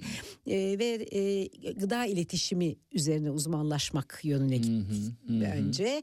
Ondan sonra da e, sadece gıda kültürüyle işte antropolojisiyle vesaire ilgilenmeye başladım. Akdeniz Mutfakları Konservatuarı bir e, uluslararası e, sivil toplum örgütü. Yemek kültürü ekseninde e, Akdeniz yöresi kültürleriyle ilgili faaliyetleri olan e, Kültür Bakanlığı'nın danışmanlığını yapıyordum. E, onların da işte önerisi ve isteğiyle Türkiye'deki chapter'ını kurmuş olduk filan. Böylece devam etti ve Evet. ben benim merakım hep yemek kültürü işte mutfağın arkasında olanlar hem tarihi anlamda, tarih anlamında hem de mekan anlamında. Duyururken biz de yemek kültürü uzmanı demiştik ama değil mi? Evet, Bu da evet, e, evet. esasında az karşılaşılabilir bir unvan. Yani yemek konusunda herkes uzman olabilir ama yemek kültürü konusunda uzman olmak. Aslında tabii yani bu ton, konuda hep kafalar karışık. Ben bu işlerle uğraşmaya başladığımda zaten e, yemek kültürü diye bir Hmm. kültürün boyutu olduğunu yemeğin kabul eden bile çok azdı. Hmm. E, yani yaşım Hmm, başım hmm. dinozor olduğum için dedim ya size başlarken. Ah, estağfurullah çok rica e, ederim. Türkiye'deki bu işlerin hani gündeme gelme süresi o zamana rastlıyor. işte 20 sene önce falan. Dolayısıyla hani böyle. Ama şimdilerde tabii ki birçok kültür üzerine uzmanlaşmış arkadaşım da var. Çünkü yemek e, kültürün çok önemli bir boyutu. Kendi içinde çok önemli bir kültür e, hazinesi, zenginliği saklayan bir boyutu günlük yaşamın. Dolayısıyla şimdi artık yemek kültürü, yemek hatta e, daha da detaylanıyor. İşte yemek yemeğin tarih kültürü, Hmm. yemeğin sosyolojik kültürü Hmm. vesaire gibi. Ama o zaman evet biraz değişikti doğrusu farklıydı. Evet, Güzin Yalın Türk mutfağını yurt dışında da e, tanıtan, e, yıllarını da buna adayan bir Evet. e, insan. E, yemek kültürü alanında Avrupa Birliği projelerinde yönetici ve uzman olarak görev yaptı Evet. ve aynı konuda da Açık Radyo'da ki Açık Radyo'nun da tematik programları çok değerlidir, önemli programlardır. Ö, teşekkür. ö, hayır diyemeyeceğim. Açık Evet. Radyo adına bunu Evet, teşekkürle evet. kabul tabii. Ee, tabii yani Açık Radyo dediğimiz şey de sizin gibi e, uzmanların bir araya gelmesinden oluşan bir Teşekkür platform. ediyorum. 10 yıl süreyle program Evet. hazırlayıp sundu. Dile kolay. E, Ee, şimdi geri bakınca biraz evet yani mi? 10 Uzunca bir çarpı süre. 52 520 hafta ben benden bıktım. Neler yapmışsınız. Dinleyici benden bıkmamış oldu. Ama podcastleri var mı onların yoksa Ee, ne- nerede? Şimdi e, biraz evvel çok nezaketle ha filan dediniz ama ben bu işe başladığımda podcast diye bir şey bile yoktu ama tabii ki şimdi var. Yani belli bir tarihten sonrakiler var. Ama Sanıyorum- kaseti podcast'e dönüştürürler. belki, Herhalde öyle bir çalışmalar şeyler yaptılar. yapsınlar. Çünkü bir Hmm. aşağı yukarı 10 yıl oldu ben artık yeter. Onlar da bende yetti birbirimizi çok seviyoruz ama hani dinleyici yetti demeden bu işi bir bırakalım dedik. Ee, o noktada e, yani hazırlamaya başlamışlardı. Baştan programların podcast'i yapılarak gidiyordu sonra geri dönerek kasetlere de herhalde bakacaklardı falan. Şimdi sanırım web sayfasında yüklü. Evet, Evet. ben kendi eski programlarımı dinliyorum orada. bak. Harika. Bir de Güzin Yalın'ın sesini kim dinliyor ve onun o birikimlerinden kim faydalanıyor? Ee, üniversite öğrencileri, Galatasaray Üniversitesi, Yeditepe Üniversitesi ve Özyeğin Üniversitesi Evet. gibi üniversitelerde öğretim görevlisi olarak e, çalıştı. Şu an hali hazırda Özyeğin Özyeğin, Üniversitesi'nde. Üniversitesi'nde yemek, yaşam ve seyahat kültürüne ilişkinde yazılar yazıyor. Ee, bu yazıları dergilerde ve internet sitesinde yer alıyor. Biz kitaplarına ilişkin konuşacağız e, yaptığı işleri ama e, bir de yayıncılığına e, değinmek lazım. E, çünkü e, sadece yemek kültürü üzerine kitaplar basan Ruhun Gıdası Kitaplar isimli yayın evinin kurucusu. Don Kişot yani. Şimdi bu nereden kaynaklandı? Açık konuşalım. Ee, yemek kültürünü e, bilen yayın evi o dönemler siz kurduğunuzda yoktu. Okuyucu olarak da yemek kültürü neymiş bundan anlayacak okuyucu yoktu da e, bunu kurmak zorunda mı kaldınız? Yoksa ticari anlamda e, yayın evlerine boş yere para kazandırmayayım kendi işimi kurayım dediniz. Zaten Nasıl çok yola şekersin. çıkışınız? ticari bir anlamı olabilir mi yayıncılığın Allah aşkınıza? Hele benim yaptığım gibi butik yayıncılığın. Aslında şöyle oldu. Ee, kendimi bildi bileli bir şeyler yazıyorum. Hmm. Ve ne zaman ki internette yazmaya başladım. Aa birdenbire insanlar beni tanımaya başladı filan oldu. Ve kendimi bildim bileli onları yayınlamayı aklımın kenarından bile geçirmemişim. Hmm. Ee, sonra ama özellikle internette yazdıklarımın çok okuyucusu olunca özellikle seyahat konusunda böyle Allah fenomen falan oldum bir şeyler. Ee, ben hala kendim yani bunu biraz hani şey yaklaşıyorum açıkçası öyle. Çünkü ben emekli olduktan her emekli derken tabii bir SSK'dan emekli demek istemiyorum ama 50 yaşından sonra kurdum o şirket yayın evini yani. Hani boş oturamıyorum. ee, daha çok şeyler yapmak istiyorum ve ama artık PR yapmak veya kültür üzerine çalışıyorum ve yemek kültürü üzerine çalışmaya devam ediyorum. Hep kitap okuyorum, hep kitap okuyorum ve hep yazıyorum. Ve yemek kültürü üzerine bir şey yapan birileri de yok hakikaten. Benim elimde bir birikim var. Ee, Şimdi bu da anlatmayayım detaylı bir takım şeyler. Hani yani Allah aşkına ben kendi yayın evimi kurayım. Yani çünkü neler yaşadığımı bilseniz falan oldu. Yani yeter Allah aşkınıza. Bunu paraya gerek yok. Emekli maaşı derler ya benim tabii emekli ikramiyesi. Hani benim kendi şirketim vardı öyle bir şey değil ama kafamda öyle bir hesap Evet. yaptım. Dedim ki işte mesela ben estetik ameliyat yaptırsam kaç para gidecek? işte tekne alsam ne olacak? evet. Golf kulübüne yazılsam bunların hepsini yani Evet. estetik hariç geri kalanını gene de yapabilirim de. Evet. Çünkü Estetikten de korkuyorum yani. Onu, yanlış kimse E yanlış belki bir anlamasın. 10 sene sonra ihtiyacınız olunca yaparsınız onu. Umarım, oralara kadar gel. Yani gerçekten ger- herkesi tenzih ederek kimseye bir şey ben bece yapamıyorum. Ama o para yanıma kalıyor demek ki. Ben bu parayla yayın evi kurayım en iyisi Ay, ne kadar tatlı bir Emeklilik diye ayırdığım parayı gerekçe olmuş bu. emeklilik diye ayırdığım parayı yayın evine yatırdım. Ama tabii süper. saf göğlü yani e, dağıtıcı e, işte bilmem tanıtım bilmem e, ben tabii PR'cıyım esasında orijinal. Tanıtımı bir şey değil tamam. Aslında bir sürü de çok kadim dostum var. İstesem bana yardım edecek ama katiyen ben böyle saf yayıncı hatta PR ajansıyla anlaştım falan bana duyun güzel. Epey bir zaman boğuştum açıkçası. Çünkü gerçekten asıl mesele hepimizin büyük ihtimal ilgilenen herkesin bilmeyen dinleyiciler de öğrenmiş olur böylece belki. Asıl mesele dağıtıcıya ulaşabilmek. Yani yaptığınız kitabın ben kalitesiyle uğraşmak istiyordum ama pazarlanması satılmasıyla uğraşmak gerekiyor. Böyle bir şey yaşadım. Ve nihayet işte bir 10 seneye yakın bir süre sonunda butik yayın olarak e, içeriğinden hiç taviz vermediği için bir yere oturdu. Ben bu arada işte değişik başka yan işler yaptım onu finanse etmek Evet, için falan. evet. Bu arada Güzin Yalın tam bir isim bulucu sevgili dinleyenler. Ee, yani hani olur da çoluğunuza çocuğunuza isim vermek istersiniz ama bulamazsanız Güzin Yalın'ı arayabilir, mail atabilirsiniz. Ee, isime bakar mısınız? Ruhun Gıdası Kitaplar isimli bir yayın evi kurmuş. Ee, romanının ismi son romanı Mutfak Okulu. Öncesinde yaptığı yazdığı kitaplara bakarsanız e, Laf Söyledi Bal Kabağı gibi e, tam bir isim Ama ben bulucu. metin yazarlığından geliyorum söyledim Aa, size. Tabii onun etkisi İsim, var. isim doğru. bulmak, slogan bulmak mecbur pratiğim o yönde yani.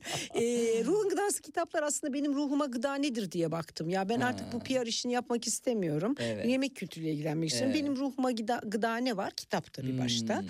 Ruhun gıdası kitaplar o bir diziydi. Ruhun gıdası seyahatler, ruhun gıdası Hmm. sohbetler böyle bir sinerjik bir bütündü aslında. Ruhun gıdası kitaplar da benim ruhuma gıda olan kitapları başkasına da aktarabildiğim için içerikleri kadar varlıklarıyla ruhuma gıda oldular hakikaten Allah için. Umuyorum okuyanlara da öyle olmuştur. Ne hoş olmuş. Sonra e, büyük bir yayın evine geçtiniz. E, iletişim, İletişim, yayınları gerçekten Türkiye'nin e, en seçici yayın evlerinden biri. Yani nice mesela yazar yani şu an mesela okuduğum zaman öykülerini, romanlarını yani 25 sene sonra biri Nobel alacaksa bu bu yazar alır. Bu Çok yazar. güzel. Bu- Orhan Pamuk da mesela İletişim. iletişimdeyken aldı. Yapı Kredi'deyken almadı yayın Hayır evi hayır olarak. tabii sonradan. Dolayısıyla e, çok seçici bir yayın evi. Öykülü, öykücüleri çok kaliteli, romanları çok kaliteli. Kaliteden hiç ödün vermemiş. Vermiyorlar. Yani dosyaları böyle didik didik inceliyorlar. Gerçekten çok iyise basıyorlar. Aynen öyle. E, kişisel gelişim basmıyorlar filan. Mesela e, sizin iletişimde e, editörlüğünü yaptığınız dizi de Ruhun iddialı bir- kitaplar zaten. Evet, iddialı bir işti. Daha önce iletişiminin yapmadığı bir işti. Nasıl bir zeminde e, hani ikna ettiğinizi şunun için söyleyeceğim. Siz kendinizi ispat etmiş bir Onlar e, beni ikna insansınız. etti. Onlar sizi ikna etti. Öyle mi? Nasıl işte karşılıklı iknalaşma nasıl oldu? Çünkü iletişimin daha önce girmediği bir alan. Sizin Şöyle e, başında olduğunuz e, dizi. Evet, evet açıkçası öyle. Ama şöyle, e, şimdi iletişimin kurucu sahipleri benim çok e, yıllardır tanıdığım Hmm. insanlar ama bir iş anlamında bir ortaklığımız yok. Yoktu. Yani dostuz hı. sadece. E, ve yemekten çok hoşlandıklarını, gastronomi için bir şeyler yapmak istediklerini falan biliyorum. Hep beraber yemekler yiyip içiyoruz ama hani yayın yapmak istediklerini açıkçası yani e, geçmişte de konuşmuşluğumuz var falan ama hiçbir zaman somut olarak masaya gelmemişti. Ben e, bir e, işte bir 8 sene sonra falan Rungas kitapları kurduktan sonra bu arada bir de gidivermek.com diye benim bir e, internet sitem var. Hı hı. Orada da böyle hayattan alıp başını gidivermeler üzerine bir site Hı hı, o da. hı hı. E, filan ikisi birden ben rahatsızlandım. E, ve ciddi bir rahatsızlık geçirdim ve Geçmiş tedavisini olsun. ge- Hı hı. teşekkür ederim oldum ve böyle biraz bir artık hayatı yavaşlatayım noktasına gelince e, dedim ki Ruhun Gıdası kitaplar artık arşivlere girdi yeter. Bu e, Osmanlı kitaplar falan yaptık özellikle şimdi iletişimde çok şükür o devam ediyor. Hani arşiv değeri olan kitaplar da oluştu. E, tamam yani ben daha fazla bunun için kendimi paralamayayım, yormayayım çünkü biraz daha sakin olmam gerektiğini doktorlar söylüyorlar. Hmm. O noktada da iletişimin e, sahipleriyle sohbet ederken ne yaptın? İşte geçmiş olsun yayın evin oldu. Ya kapa- kapatacağım herhalde dedim. Yani öyle devretmek mevretmek hani vardı açıkçası talipleri ama ben kapatmak istiyorum. Benim ka- istediğim kalitede belli bir yere kadar geldi. E, ismini de hani öyle kalsın istiyorum falan onlardan da böyle bir öneri geldi. Biz gastronomi yayınlarını yapmak istiyoruz ama bu kalitede sürdürecek vaktimiz olmuyor. Bir türlü başında duramıyoruz. Sen başında durursan birleştirelim bu ikisini ve sen iletişim bünyesinde yürüt diye. E doğrusu çok büyük bir sevinçle karşıladım. Çünkü hem iş ahlakı vesaire filan kafaca çok anlaştığım dostlarım, çok güvendiğim insanlar tabii. E, yayın evinin kalitesine güveniyorum. E, hani ben başında durmasam da olurdu. Onlara seve seve devredip aynı kalitede götüreceklerinden emin olurdum tabii ki. Ama ben de yani daha bitmemiş herhalde içimde "E, olur dedim. Çünkü dosyalar dosyalar var yani çok çok daha bir sürü basılmasını istediğim şey var. İkinci baskıyı hak etmiş yayınlar var filan o noktada kapatmaya karar vermişim. Ee, o kaldığım yerden iletişim e, kapsamında onun bünyesi içerisinde devam etmek yönüne gittim. Çok da iyi oldu. Tabii Covid sayesinde ne diyeyim herkes ne olduysa bize de oldu. Ayda Evet. bir iki kitap basarken iki ayda bir kitap basmaya Evet, başladık evet, tabii evet. ama e, yani ya bizim yayınlarımız O taraftan da iyi haberler gelecek herhalde değil mi? Diziler, sizin başında olduğunuz diziden e, yeni e, eserler. Tabii biz e, aslında sürecek projeler var yani sizin var olmaz olur mu? Yavaşlattığımız bir sürü şey var bekliyor. Bir de yenileri de var tabii Hmm, ki. Çevirmende olanlar var. Bizim yayınlamaya karar verdiğimiz ve daha henüz şey benim kendi kitabıma ben hani hep böyle ge- geride duruyorum. Bir, bir, bir öykü kitabı falan. Yani bir sürü şey var. Ama önce tabii e, geçtiğimiz bir yılın yayın programını neredeyse yarı yarıya azaltmak zorunda Hmm, kaldık. Doğru, doğru. E, önce onu bir toparlayıp şimdi yeniden hani şey yapıyoruz. Osmanlı dizi e, kitaplar dizisi devam ediyor. O benim Rungadas kitaplarda başlattığım bir şeydi. Osmanlıca yayınlanmış bütün yemek içerikli gastronomik herhangi bir anlamı olan yazıları e, orijinalinden Osmanlıcasından taratıp devlet arşivlerini, saray arşivlerini, bakanlık arşivlerini falan bulmuştum ve onları teker teker transkripsiyon tabii o tam tercüme değil e, şey e, günümüz Türkçesine aktararak e, ve o şekliyle de kalmasın bir faydası bir et, e, artısı olsun diye de o konunun günümüzdeki en önemli e, işte katkıda bulunmuş uzmanlarına da bir belki yorum yazdırarak ön söz toparlattırarak ne bileyim mesela en son şeyi yapmıştık kitabı mekulatı Profesör Doktor Günay Kut onu mesela toparladı filan gibi bir kıvamda yeniden basıyordum. O işi de şimdi e, iletişimde sürdürüyoruz. Bir e, kurgu bölümü var. İşte romanlar, öyküler vesaire gerek çeviri gerekse telif. Bir de tabii sohbet, tarih, araştırma niteliği, içeriği bunun böyle olanlar var. Bu e, ay mesela şeyi bastık. E, Orta Çağda İslam Mutfağı, La, Laila Zavali'nin o çok meşhur e, köşe başı kitabıdır yani öyle bir şey. Bir şey başucu kitabıdır ne diyorsam. E, ben onu Ruhun Gıdası kitaplarda basmıştım. Zaten tükenmişti. ikinci evet. baskı zamanı gelmişti Evet, falan. Yani evet, evet. o kalitede olduğu için kitaplar Evet. orada bir zorlanmadık. Harika. Hepsini ikinci baskı yapabileceğimiz bir şey vardı zaten elimizde. Ama öyle olmasın dedik. Hani bir eski basarsak iki de yeni basalım falan. Evet. Çok güzel bir yayın planı var. İnşallah Covid izin verirse. İnşallah harika. Mesela sizin diğer eserleriniz de herhalde e, yeni baskıları oradan e, iletişimden Ee, çıkacaktır diye düşünüyorum. Aslında o eserlerin hepsinin eser çok şekersiniz. Teşekkür ediyorum. Hepsinin birinci baskıları ben zaten iletişimle bu işi birleştirmeye karar verdiğimde tükenmişti, tükenmeye çok yaklaşmıştı. İkinci baskıyı hak etmiş eserlerdir. Ama yani tabii sıraları geldikçe basılırca oradan Evet. basılacak tabii. Mutfaktan, tabaktan, sokaktan yeme içme hikayeleri, öyküleri affedersiniz e, tam şey ismi. Tarihi merakı, sanat tutkusu, farklı yaşam biçimlerine ve insanlara duyulan ilgi sonucunda gezip görülen, okunup öğrenilen, yenip beğenilen, tanınıp sevilen her tarifi, her lokantayı, her sebzeyi, her fırıncıyı, her bardağı, her tezgahı, her sofrayı aslında kısacası yemekle ilgili her şeyi anlatıp paylaşma isteğinden ortaya çıktı deniliyor. Kitap tanıtım bülteninden e, aktardım. E, Bunları kim söylemiş biriydi. diyecektim size Siz- kitap tanıtım.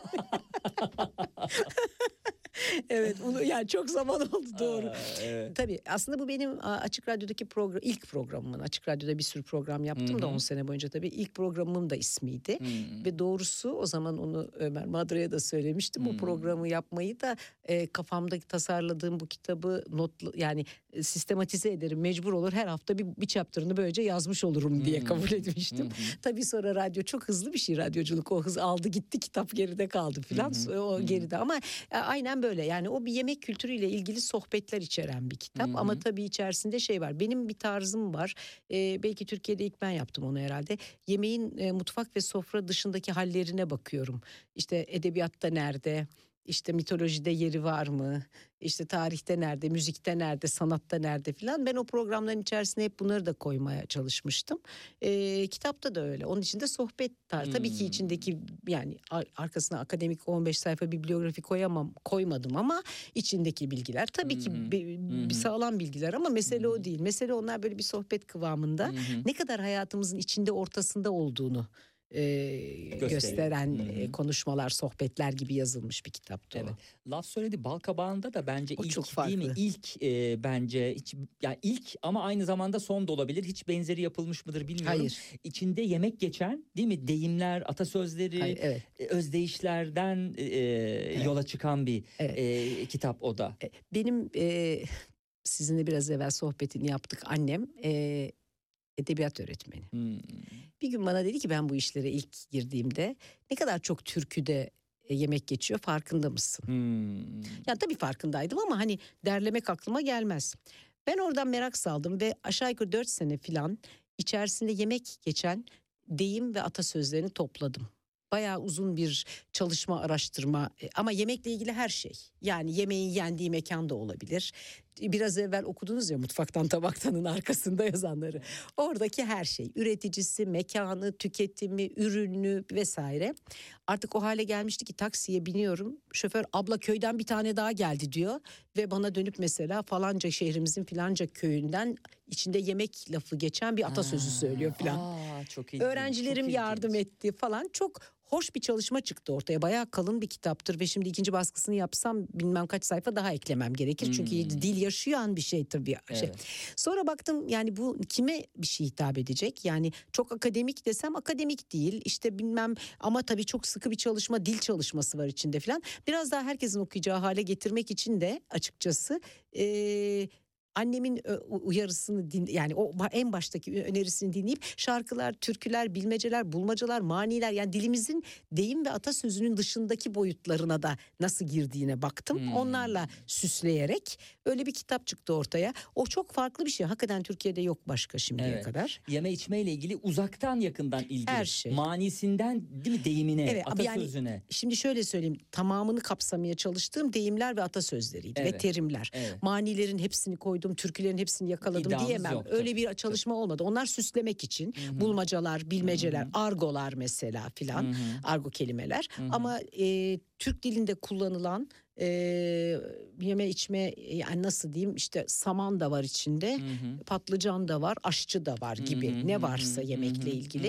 Ee, sanırım yani tabii ki şimdi onu bir gözden geçirmek gerekir ve işine bir, şey her zaman yaşaya büyümeye devam ediyor ama o bayağı bir sıkı bir çalışma yani içinde pek e, eksik bir şey yok gibi Evet. ve öyle bir çalışma olduğunda evet zannetmiyorum Evet. sonra da bir daha almıyorum. Ama çok da büyümeye devam ediyor derken dil hani de- dinamik olduğu bir an var ama ondan sonra da değil mesela yeme içme ile ilgili yeni şeyler eklenmedi gibi sanki. Hayır tabii ama mesela benim unuttuğum dışında Ha bıraktıklarımın eksikler olabilir E, doğru. Tabii çok ama doğru. ona ilaveten bir de şimdi mesela gençlerin tamamen kendilerine ait Kendi jargon yarattıkları dil. şeyler var. Hmm. Argo bölümüne mesela denk düştüğünü Hmm. düşünüyorum. Şimdi yapsam onları da koymak isterim. Çünkü orada bayağı bir popülasyon var. E, Z kuşağı, E kuşağı, Y kuşağı falan derken onların ne konuştuğunu biz anlamıyoruz. Bizim ne dediğimizi o anlamıyor olmasın. Evet. Çok hani benim öğrencilerimle diyaloğum her zaman çok devam ettiği için oradan bana çok beni besliyor o yani. E, el, ilave edilecek bir şeyler var esasında orada. Hı hı. Ee, şimdi bu yapılanlar kurgu değildi. Yani belli bir aşamada Güzin Yalın kurgu yapmadı. Ee, bunları sundu ki akademik de diyebiliriz ama hani doğrudan Akademisyen akademik, olmadığım için değil e, diyelim ama akademik evet. team, hani teamüller hani dipnottur filandır hani belki çok birebir uymadı ama sonuç olarak kurgu değildi akademik eserlerdi bunlar. Sonra kurgu yapmayı keşfetti Ee, ve bir röportajında diyorsunuz ki kurgu çok daha özgür bir alan ve bu nedenle bana çok keyifli geldi. Evet feci. Bunu hissettiğiniz an mutfak okulu muydu? Çünkü röportajınız mutfak okulundan Hayır. sonraydı. Evet Öyküler ama hayır, Ziyafet. hayır ziyafet. Evet. Ee, ben e, bir noktasında e, Ruhun Gıdası kitapların sevgili Ayça ile Ayça Güçlüten'le e, bir Hmm. e, şey yapmak istedik. E, yenilir bu hayat diye öyle Ruhun Gıdası kitaplarının öyle bir şeyi var. Disko topunda Ayça. Ayça Güçlüten de konuğumuz olmuştu bu Öyle arada mi? Ay keyifle. çok şeker. Çok Evet. çok sevdiğim o da Evet. bir yazar benim. Evet, çok evet. yani çok yakın dostum ayrı ama çok da keyifle izlediğim bir Röportajı da yazar. ona vermiştiniz sanki değil mi? Olabilir. Artful Living'de sanki. Artful Living'de ise evet o Ayça'nındır evet. Ee, böyle bir e, hani derleme kitap. Türkçe'de çünkü gastronomi yemekle ilgili yazan edebi yazan çok yoktu. Başlangıçta çok azdı. Şimdi daha arttı diyebiliriz. Daha bestseller kıvamında olanlarla başladı ki onları da yine tenzih ediyorum. Çok hoştular ama hani ben böyle aklımı illa edebi değer falan diye bozduğum için çok fazla şey bulamıyorduk e, yayıncı. Böyle bir sipariş usulü giderek kabul eden yazarların içinde o öykülerinin olduğu bir şeyler yayınladık ve ben de o zaman aşka geldim ya ben ben hani ilkokulda bile öyküler yazmışım sonra bırakmışım ne oldu falan hakikaten de e, yemekle ilgili değil ama seyahatle ilgili benim gezi yazılarım ayıptır söylemesi çok bir böyle Hmm. meşhurdur ve Hı çok beğenilir hı. Doğru. onların her birisi bir doğum öyle söyleyeyim yani sancı Hı hı. çünkü orada e, çok e, aş- yani dışında kalmak istemeyeceğiniz ve dışarıda bırakmak, bırakmak istemeyeceğiniz bir sürü şeyi e, alışılagelmiş ortalıkta tabii ki hepsi birbirinden güzeldir ama birbirine benzeyen yüzlercesi olan e, yazılardan farklı bir biçimde aktarmaya çalışıyorsunuz. Bayağı bir uğraş. E, her şeyi aktaracaksın, sevimsiz olmayacak bir yani gezi kitabına benzemeyecek. O sevimsiz diye demiyorum ama ben gezi kitabı yazmıyorum. Ben başka bir şey yazıyorum. Ama edebiyat ol- olmayacak ama edebi bir dil falan bayağı bir yani o hakikaten zorlan Zor, zorlanıyorum demiyorum. Çok keyif ama zamanımı Zor alıyor. ama, Zor, zor çok bir zor bir iş. Hı hı. Şimdi buna karşılık benim dille ilgili bir takıntım var. Yani fark etmişsinizdir. Ben daha henüz bir düşük cümle kurmadım. Yani bu normal bir şey Doğru. değil. Ama yani zorluyor insanı tabii yazarken. Zannettim ki Metin yazarlığından gelen tabii bir şey bu ama kendimi değil mi? denetleyerek gidiyorum Hı hı. sürekli. Bir de düzeltmen şimdi de editörlükten de Hmm. sürekli düzelterek kendimi Hmm. denetleyerek gidiyorum. Hı hı. Metin yazarı da düzeltme yapmaz mı mecburen Hı hı. tabii filan. Doğru. Böyle bir mesleki deformasyon. Onun için ben hani kurgu yazmaya başlayınca da böyle zorlanacağım zannettim. Halbuki öyle olmadı. Dil kendiliğinden akıyor ve e, bir şey söylemek istiyorsunuz ama onu yerine oturttuktan sonra karakteri ister öyle yapıyorsunuz ister böyle yapıyorsunuz. Yani ne bileyim işte e, falanca ülkenin çiçekleri çok güzel diye anlatmak zorundasınız. Ben aklıma eserse o, o, o öyküde o çiçeklerin solduğunu anlatmak istiyorum ve solduru veriyorum. Yani bu özgürlük beni çok keyifli geldi bana ve mutlu etti. Sonra bir baktım bir tane bir öykü o ziya şey e, ziyafet. yenilir bu hayatın içine ziyafet diye bir öykü yazmıştım. Ondan sonra baktım 10 tane öykü oldu. Onları ziyafeti de içine koyarak bir öykü kitabı yaptım. Evet. O da çok beğenildi çok şey oldu. Okuyanlar beğeniyor. Yani satışından bahsetmiyorum. Satışlar zaten hep aynı kötü değil ama yani onunla ilgilenmiyorum.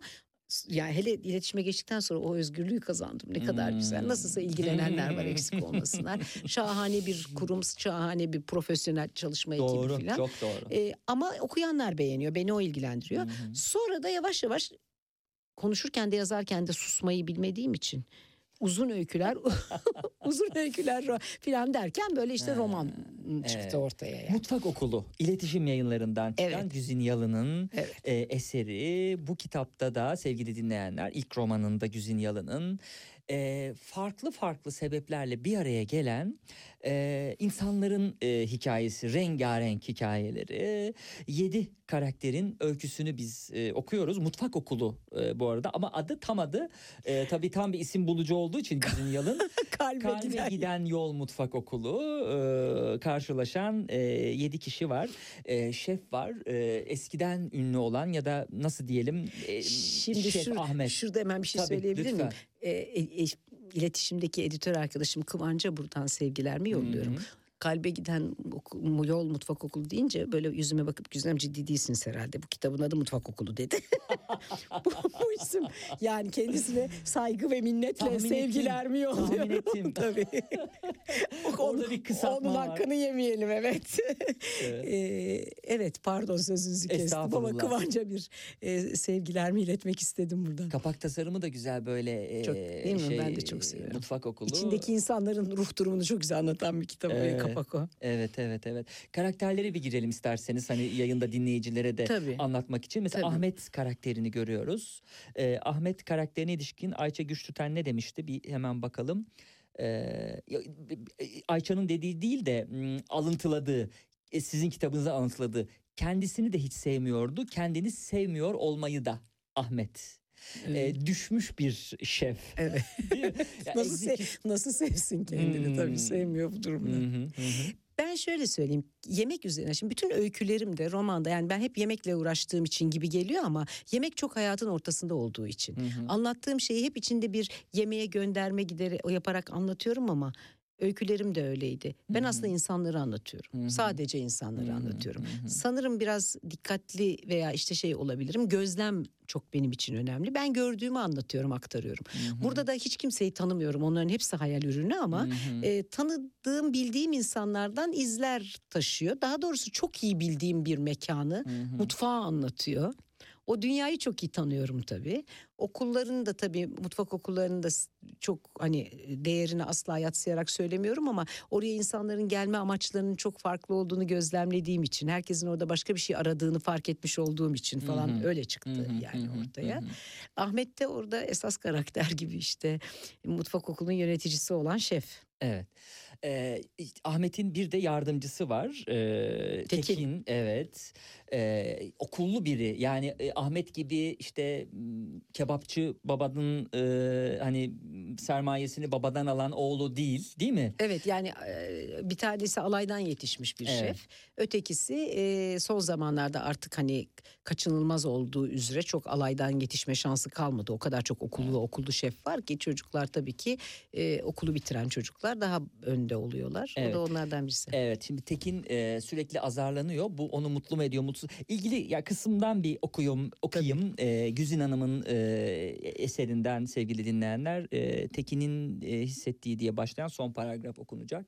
Tekin'in başlangıçta hissettiği şaşkınlık giderek bezginliğe dönüşüyordu doğrusu. Hangi sebepten sürekli azar işittiğini, Ahmet Şef'ten niye hep kötü söz duyduğunu bilemiyordu ve sadece onunla birlikte çalışacağını öğrendiği zaman duyduğu sevinç değil, adını ilk duyduğu günden beri ona beslediği saygı da artık gerçekten can çekişiyordu. Başlangıçta onun gibi bir büyük ustayla çalışacağı için mutluluktan uçmuş, hatta bu işi biraz da bu yüzden seçmişti.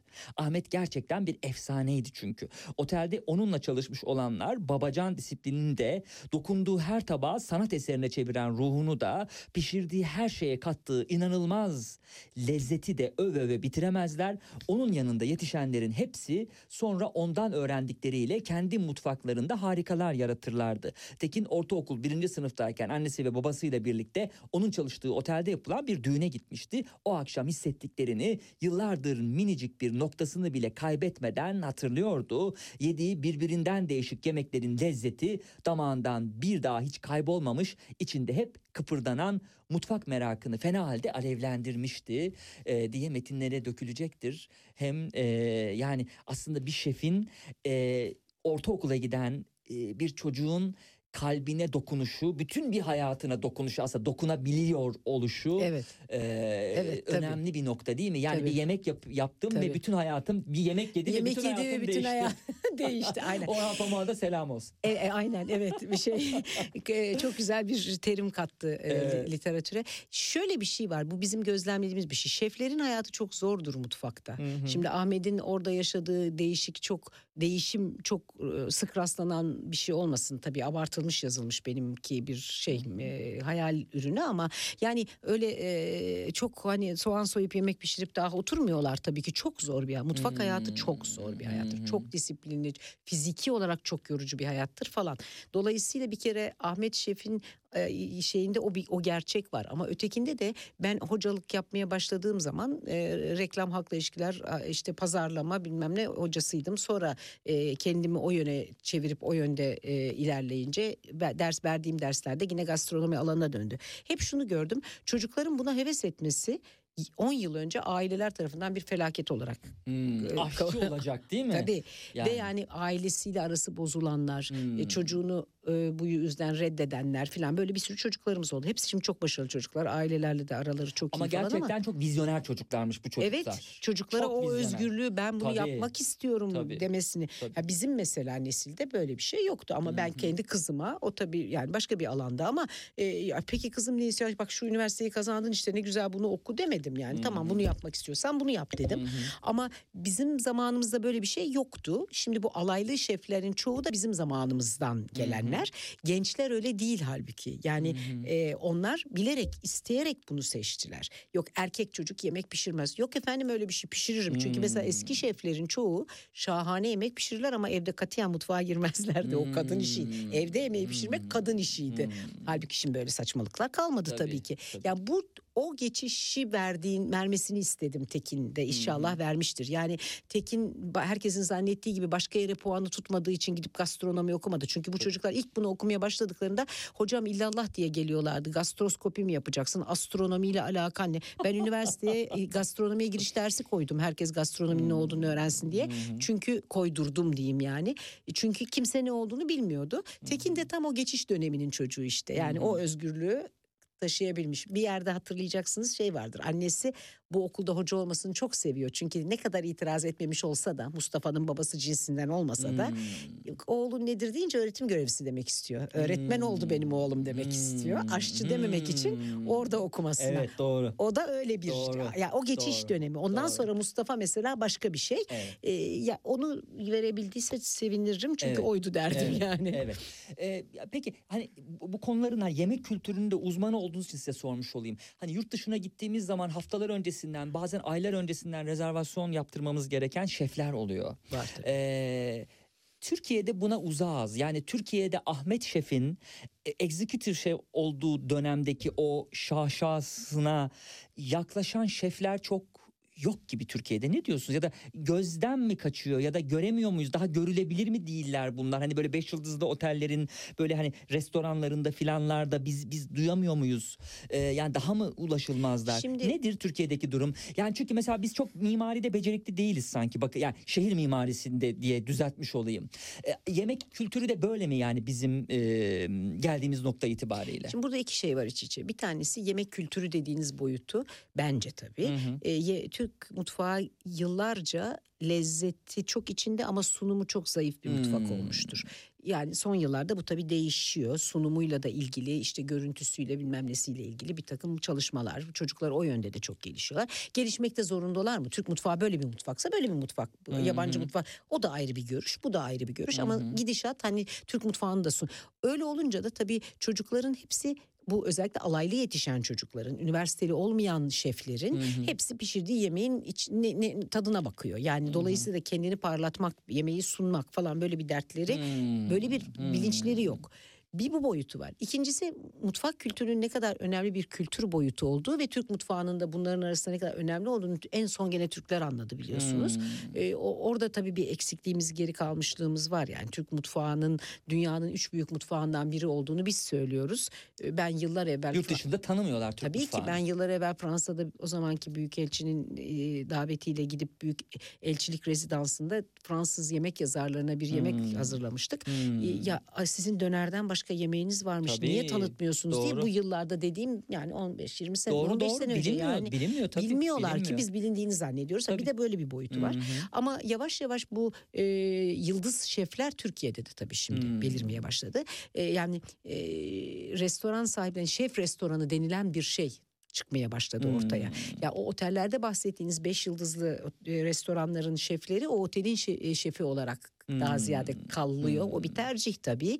Ama kendi başına restoranını kurmak birçok açıdan başka riskler veya Hmm. kararlar gerektirir. Hı hı, Ama onlar işte yıldız şefler oluyorlar hı hı. ve falancanın restoranı diye gidiliyor oraya. E, bir süre sonra tabii ticari şey öne çıkıyor belki ve Evet. gerçek yıldızlar şefler özellikle dünyada tek bir restorana konsantre oluyorlar. Hmm. Bizde hemen şubeleri falan açılınca tabii aynı şef kaç parçaya bölünecek? Hmm. Belki öyle bir şey var. O yüzden Doğru, belki çok uzun doğru, hayatlı doğru, olmuyor. doğru. Peki Türkiye'de e, bunun daha tanınır, sevilir olmasında vereceğiniz cevap biliyorum önceden. E, Master. Chef tarzı projede çünkü röportajda vermiştiniz okumuştum. Master Chef tarzı programlar ne kadar etkili oldu? Yani hani bu tarz programları izliyor musunuzdur? Yani fikir sahibisinizdir en azından. Fikir sahibim sadece. Ha, evet, izlemiyorum Ee, asla. bu- ya, mutfak kültürünün gelişmesine bu tarz programların bir katkısı var mı ya da şeflerin yetişmesine? Mutfakla ilginin artmasına olabilir ama kültürle hiçbir alakaları Doğru. Olmadığı için kültürün gelişmesini de ta- o tam olsa olsa tersi olur yani. Hmm. Çünkü orada her şey yani Türkiye'deki MasterChef'ten bahsetmiyorum. Çünkü bir kere izledim yarışmacılardan birini tanıdığım için. Ha. Çok sevdiğim bir çocuktu ne olacak diye merak ettiğim Aha. için izledim. Onun haricinde zaten hakikaten zamanım yani Hı hı, yok ayıptır böyle bir söylemesi şey. hani yok ama hani mesleğinizle ilgili niye izlemiyorsunuz diyecek olursanız içeriğini ezbere biliyorum tabii çok iyi biliyorum formatını dünyadaki şey örneklerini biliyorum filan orada mesele ger- mutfaktaki gerçeklerle hiç ilgisi alakası olmayan bir şey orası o yani o, o mutfak Hmm, bam- bambaşka değil, bir şey mutfak değil üzerinden yapılan başka bir şey Ee, onun için de hani zannediyorum ama bilinç yani ilgi uyanmasını sağlamak açısından, Hı hı, hı e, hı. bilinç açısından bir yere kadar. Çünkü orada verilen imajda bunu yapıp meşhur olmak, bunu yapıp zengin olmak, iyi aşçı olmak, yeni bir şey yaratmak, lezzet yaratmak, yemeğin kültürünü, beslenme değerini bilmem geçmişini öğrenmek falan değil. Sadece bu vesileyle işte restoran açıp oraya çok adam gelmesini sağlamak gibi ticari boyutuna daha çok yönelik. Onun için hani kültürle hiçbir alakası yok ama kısa bir süre için bile olsa hani hafızalar kısa unutulan ölen bir şeyler bile olsa ilgiyi çektiği bir takım insanların hiç aklında yokken oraya yönelmesini belki sağlayacak bir boyutu vardır tabii elbette. Ee, şimdi e, mutfak okulunda Güzin Yalın'ın e, karakterlerden böyle bir üstünden geçecek olursak sevgili tabii renk katıyor. Yani yemek programlarında da aslında yapılan şey o. Evet. Karakteri bize anlatıyor ve programı ilgi çekici hale getiriyor. Tabii. E, Güzin Yalın da e, edebiyatı e, güzel e, bu anlamda e, e, kurguyu güzel kurdu bu anlamda edebi eserinde. E, mesela İnci karakteri çıkıyor bize. E, ha- hayalindeki kocayı bulmak için e, mesela değil mi şeye gidiyor okula gidiyor ne alakaysa bilemiyoruz. Kocalar demek ki her yerde sevgili dinleyenler. Kah mutfak okulunda Ama kah arayanlar kulüpte. için öyle herhalde ne bileyim ben. Yok mu sizin tanıdığınız inciler hiçbir? Benim çok tanıdığım inci, İnci var. bitmez çok çok Evet, çok olmaz mı? tanıdığım Çok, inci vardı çok. da onun için girdi Evet, oraya. iyi, iyi yapmışsınız. Fikret karakteri var mesela e, kilo vermiş e, ama bir paradoksal bir durum sonucunda e, iş yerinden dediğim ona bir Evet. e, yemek okulu İş hediye etmişler. yeri, E, evet e, ödül olarak bütün başarılı yöneticilerine bir e, hobilerine yönelik olduğunu düşündüğü böyle bir kurs bir şey hediye etmiş Evet. ve e, Fikret'e de nedense yemek okulu düşmüş. Evet. Mustafa var mesela babasıyla ilişkilerine yakından tanık olduğumuz. O biraz evvel konuştuğumuz e, konunun çok güzel bir göstergesi yani. Evet. Baba oğlunun erkekliğini sorguluyor Hmm, yemek pişirmek hmm, istediği evet, için mesela. Evet. E, mesela Hülya karakterini görüyoruz. Aşçı. E, o yüzden e, hani isteksizce de olsa yine m, okula giden e, bir başka karakter Süheyla Hanım'ı görüyoruz. E, Süheyla Hanım doğal aşçı ev kadını çünkü. evet, evet. Şimdi e, bir röportajda yine hatırlıyordum. O yüzden o soruyu hani kendim soruyormuş bulmuş gibi sormayayım. Röportajdaki soru çok hoşuma gitti. E, alıntılayarak sormuş olayım. E, insanlar e, sorunlu bir biçimde gidiyorlardı soru değil mi? E, sonra iyileşip e, Evet, çıkıyorlardı. evet, Dolayısıyla röportajı yapan kişi fevkalade bir biçimde keşke bu o program bu programı o sunsaymış röportajı yapan kişi. iyileştirici etkisiyle birleştiriyor konuyu. Bak olaya bakın sevgili dinleyenler soruya. Ama yemek pişirmenin iyileştirici etkisi var. Hah, evet. Yemek var. pişirmenin iyileştirici etkisi var mı Olmaz mı? soruyor. Yani mesela birilerini mıncıklayıp boğazlamak istersen onun yerine de hamur yoğursan fena mı olur? Hmm. Ha. Var tabii. Yani şöyle e, espri bir yana e, Evet. yemek pişirmenin sağaltıcı ruha gıda bir tarafı muhakkak Hmm. var. Sadece yemek değil pişirmek de. Çünkü yemek pişirmek bir kere e, aklınızı sadece yaptığınız işe yormanız gereken çok konsantre olmanız gereken bir eylem. Eğer böyle e, hani sıradan ne bileyim e, her gün yaptığınız bir iş değilse özellikle bu yemek okuluna gelip de yapanlar gibi. Yani e, orada yaratıcı olabilirsiniz. Orada birileriyle paylaşabilirsiniz. Orada başka şeyleri unutup sadece oraya konsantre olduğunuz için hayattan bir mola alabilirsiniz. E, ve bence e, mesela üst düzey yöneticilerin eğitimlerini yapan firmalar bayağı biliyorsunuz bir dönem mutfak eğitimi üzerinde çalıştılar. Özellikle de ofiste anlaşmazlığı olan ekipleri bir araya getirip ellerine bıçak veriyorlardı beraber soğan doğra. Tabii ki o adamlar birbirlerini bıçaklayacak değil ama o hayatın başka bir boyutunda paylaşmayı öğretmek açısından falan kullanılan bir şeydi açıkçası. Hala da kullanılıyor bence. Dolayısıyla hani yemek pişirmenin sağaltıcı bir tarafı e, insanın duyularının bütün duyulara hitap eden bir şey sonuçta. Duyularının e, işte güzel uyarılması, mutlu olmak, tatmin olmak, birilerini doyurup mutlu etmenin tatminini yaşamaktan başka bunlar temel.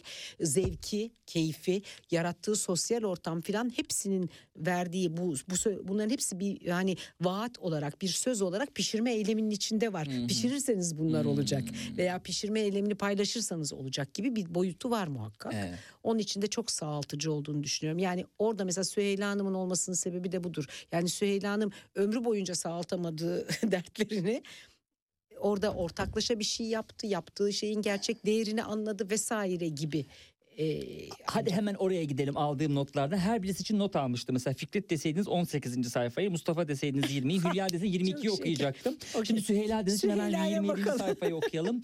Süheyla Hanım bekleme salonunun en dip köşesine sinmiş, ellerini nereye koyacağını bilemeden ve yüzünün ne kadar ekşi göründüğünün farkına bile varamadan sinirli sinirli yerinde kıpırdanıp etrafa kötü bakışlar fırlatıyordu.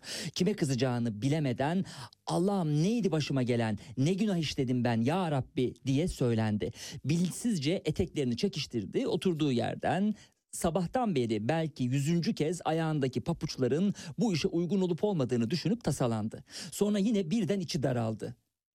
Hayata, kendine, bu kurs işini başına sardıran çocuklarına ve etrafındaki herkese sınırsız bir kızgınlık duydu. Derken bu duygu başladığı kadar aniden sönüp giderek yerini, sebebini bilemediği derin bir hüzne, anlatılmaz bir bezginliğe bıraktı. Eve gidip yatmak, yorganı başına çekip sonsuz ve deliksiz bir uyku uyumak isteğiyle yanıp tutuştu diyecektir. Süheyla karakterini tanıttığı eee, satırlarda eee, değerli konuğum Güzin Yalın. Evet siz çok Süheyla Hanımlar tanımıyor musunuz? Bunlardan da benim etrafımda çok var. Ama aynı Süheyla Hanım kitabın Hmm. sonundaki partiye hazırlanırken aynanın karşısında kendini nasıl görüyor? Evet. Ee, Sağaltıcı etki. Sağaltıcı etkisi. Çünkü yaptığı işin değerini anlıyor. Onun e, hep aşağılanarak ve mecbur olduğu için köle gibi yaptığını düşündüğü yemek pişirme işi için bir okul kurulmuş. Oraya insanlar koşa koşa onun ezbere bildiği şeyleri öğrenmeye geliyorlar ve fikrini soruyorlar. Ve ortak bir şey üretiyorlar ve işe yarıyor. E, vesaire vesaire. Yani e, mesela Süheyla Hanım bu sağaltıcı etkiyi anlatmak için koyulmuş bir karakterdi. Gerçekten de onun kendini sağaltması üzerinden onu göstermeye çalıştım. Elinize sağlık.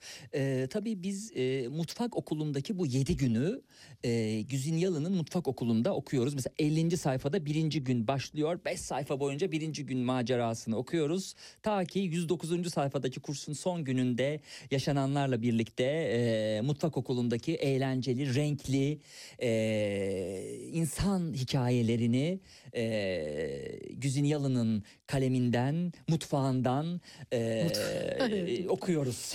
Evet teşekkür ediyorum. Ee, teşekkür Bu arada so- biraz hızlı gitti sohbet. O yüzden birinci güne, ikinci güne falan arada bir girip çıkacaktım. Girmeye vaktim olmadı. Bir saati E, ben bitirdik. susmayı bilmiyorum dedim size. Ah, Estağfurullah. Siz beni durduracaktınız. ah olur mu zevkle dinledik sizi. Sağ olun. Teşekkür ederiz geldiğiniz Ben için. teşekkür ediyorum. Çok mutlu oldum. Ee, sevgili karakterlerimi sizinle konuşma fırsatım olduğu için Çok, çok, teşekkür, ederim. ediyorum. Sağ olun e, bize ait o zevk. E, Güzin Yalın'ın dizi editörü olduğu iletişim yayınlarındaki yeni eserlerinde merakla bekliyor olacağız. Kendi e, hazırlayacağı eserlerin yanı sıra onun editörlüğünden geçecek, dizisinden geçecek. E, iletişim yayınlarındaki bu e, ruha dokunan gıdalar. Ruha gıda kitaplar bunlar. Ruha gıda kitaplar. Ruha gıda kitaplar. Evet yani bekleyiniz Al- Covid'e hep beraber e, iyilikler dileyelim uzaklaşsın artık. Güzel şeyler var çünkü hakikaten. Evet. Çok güzel şeyler var. Umarım gerçekleştirmemiz istediğimiz hızda olabilir. Güzel şeyler bekliyoruz hayattan ve Güzin Yalın'dan. Hoşçakalın. Çok teşekkürler. Çok teşekkür ediyorum. Hoşçakalın. Her hafta konuşulan ve tartışılan gündemin dışına çıkıyor, özenle kendi gündemini yaratıyor. Konuklarıyla telefonda değil, stüdyoda sohbet ediyor. Konuları değil, konukları ele alıyor. Laf lafı açıyor, iki saat şarkı arası bile vermeden Serhat Sarı Sözen'in eşsiz sunumuyla akıp gidiyor. Serhat Sarı Sözen'le gündem dışı her pazar saat 16-18 arası RSFM'de.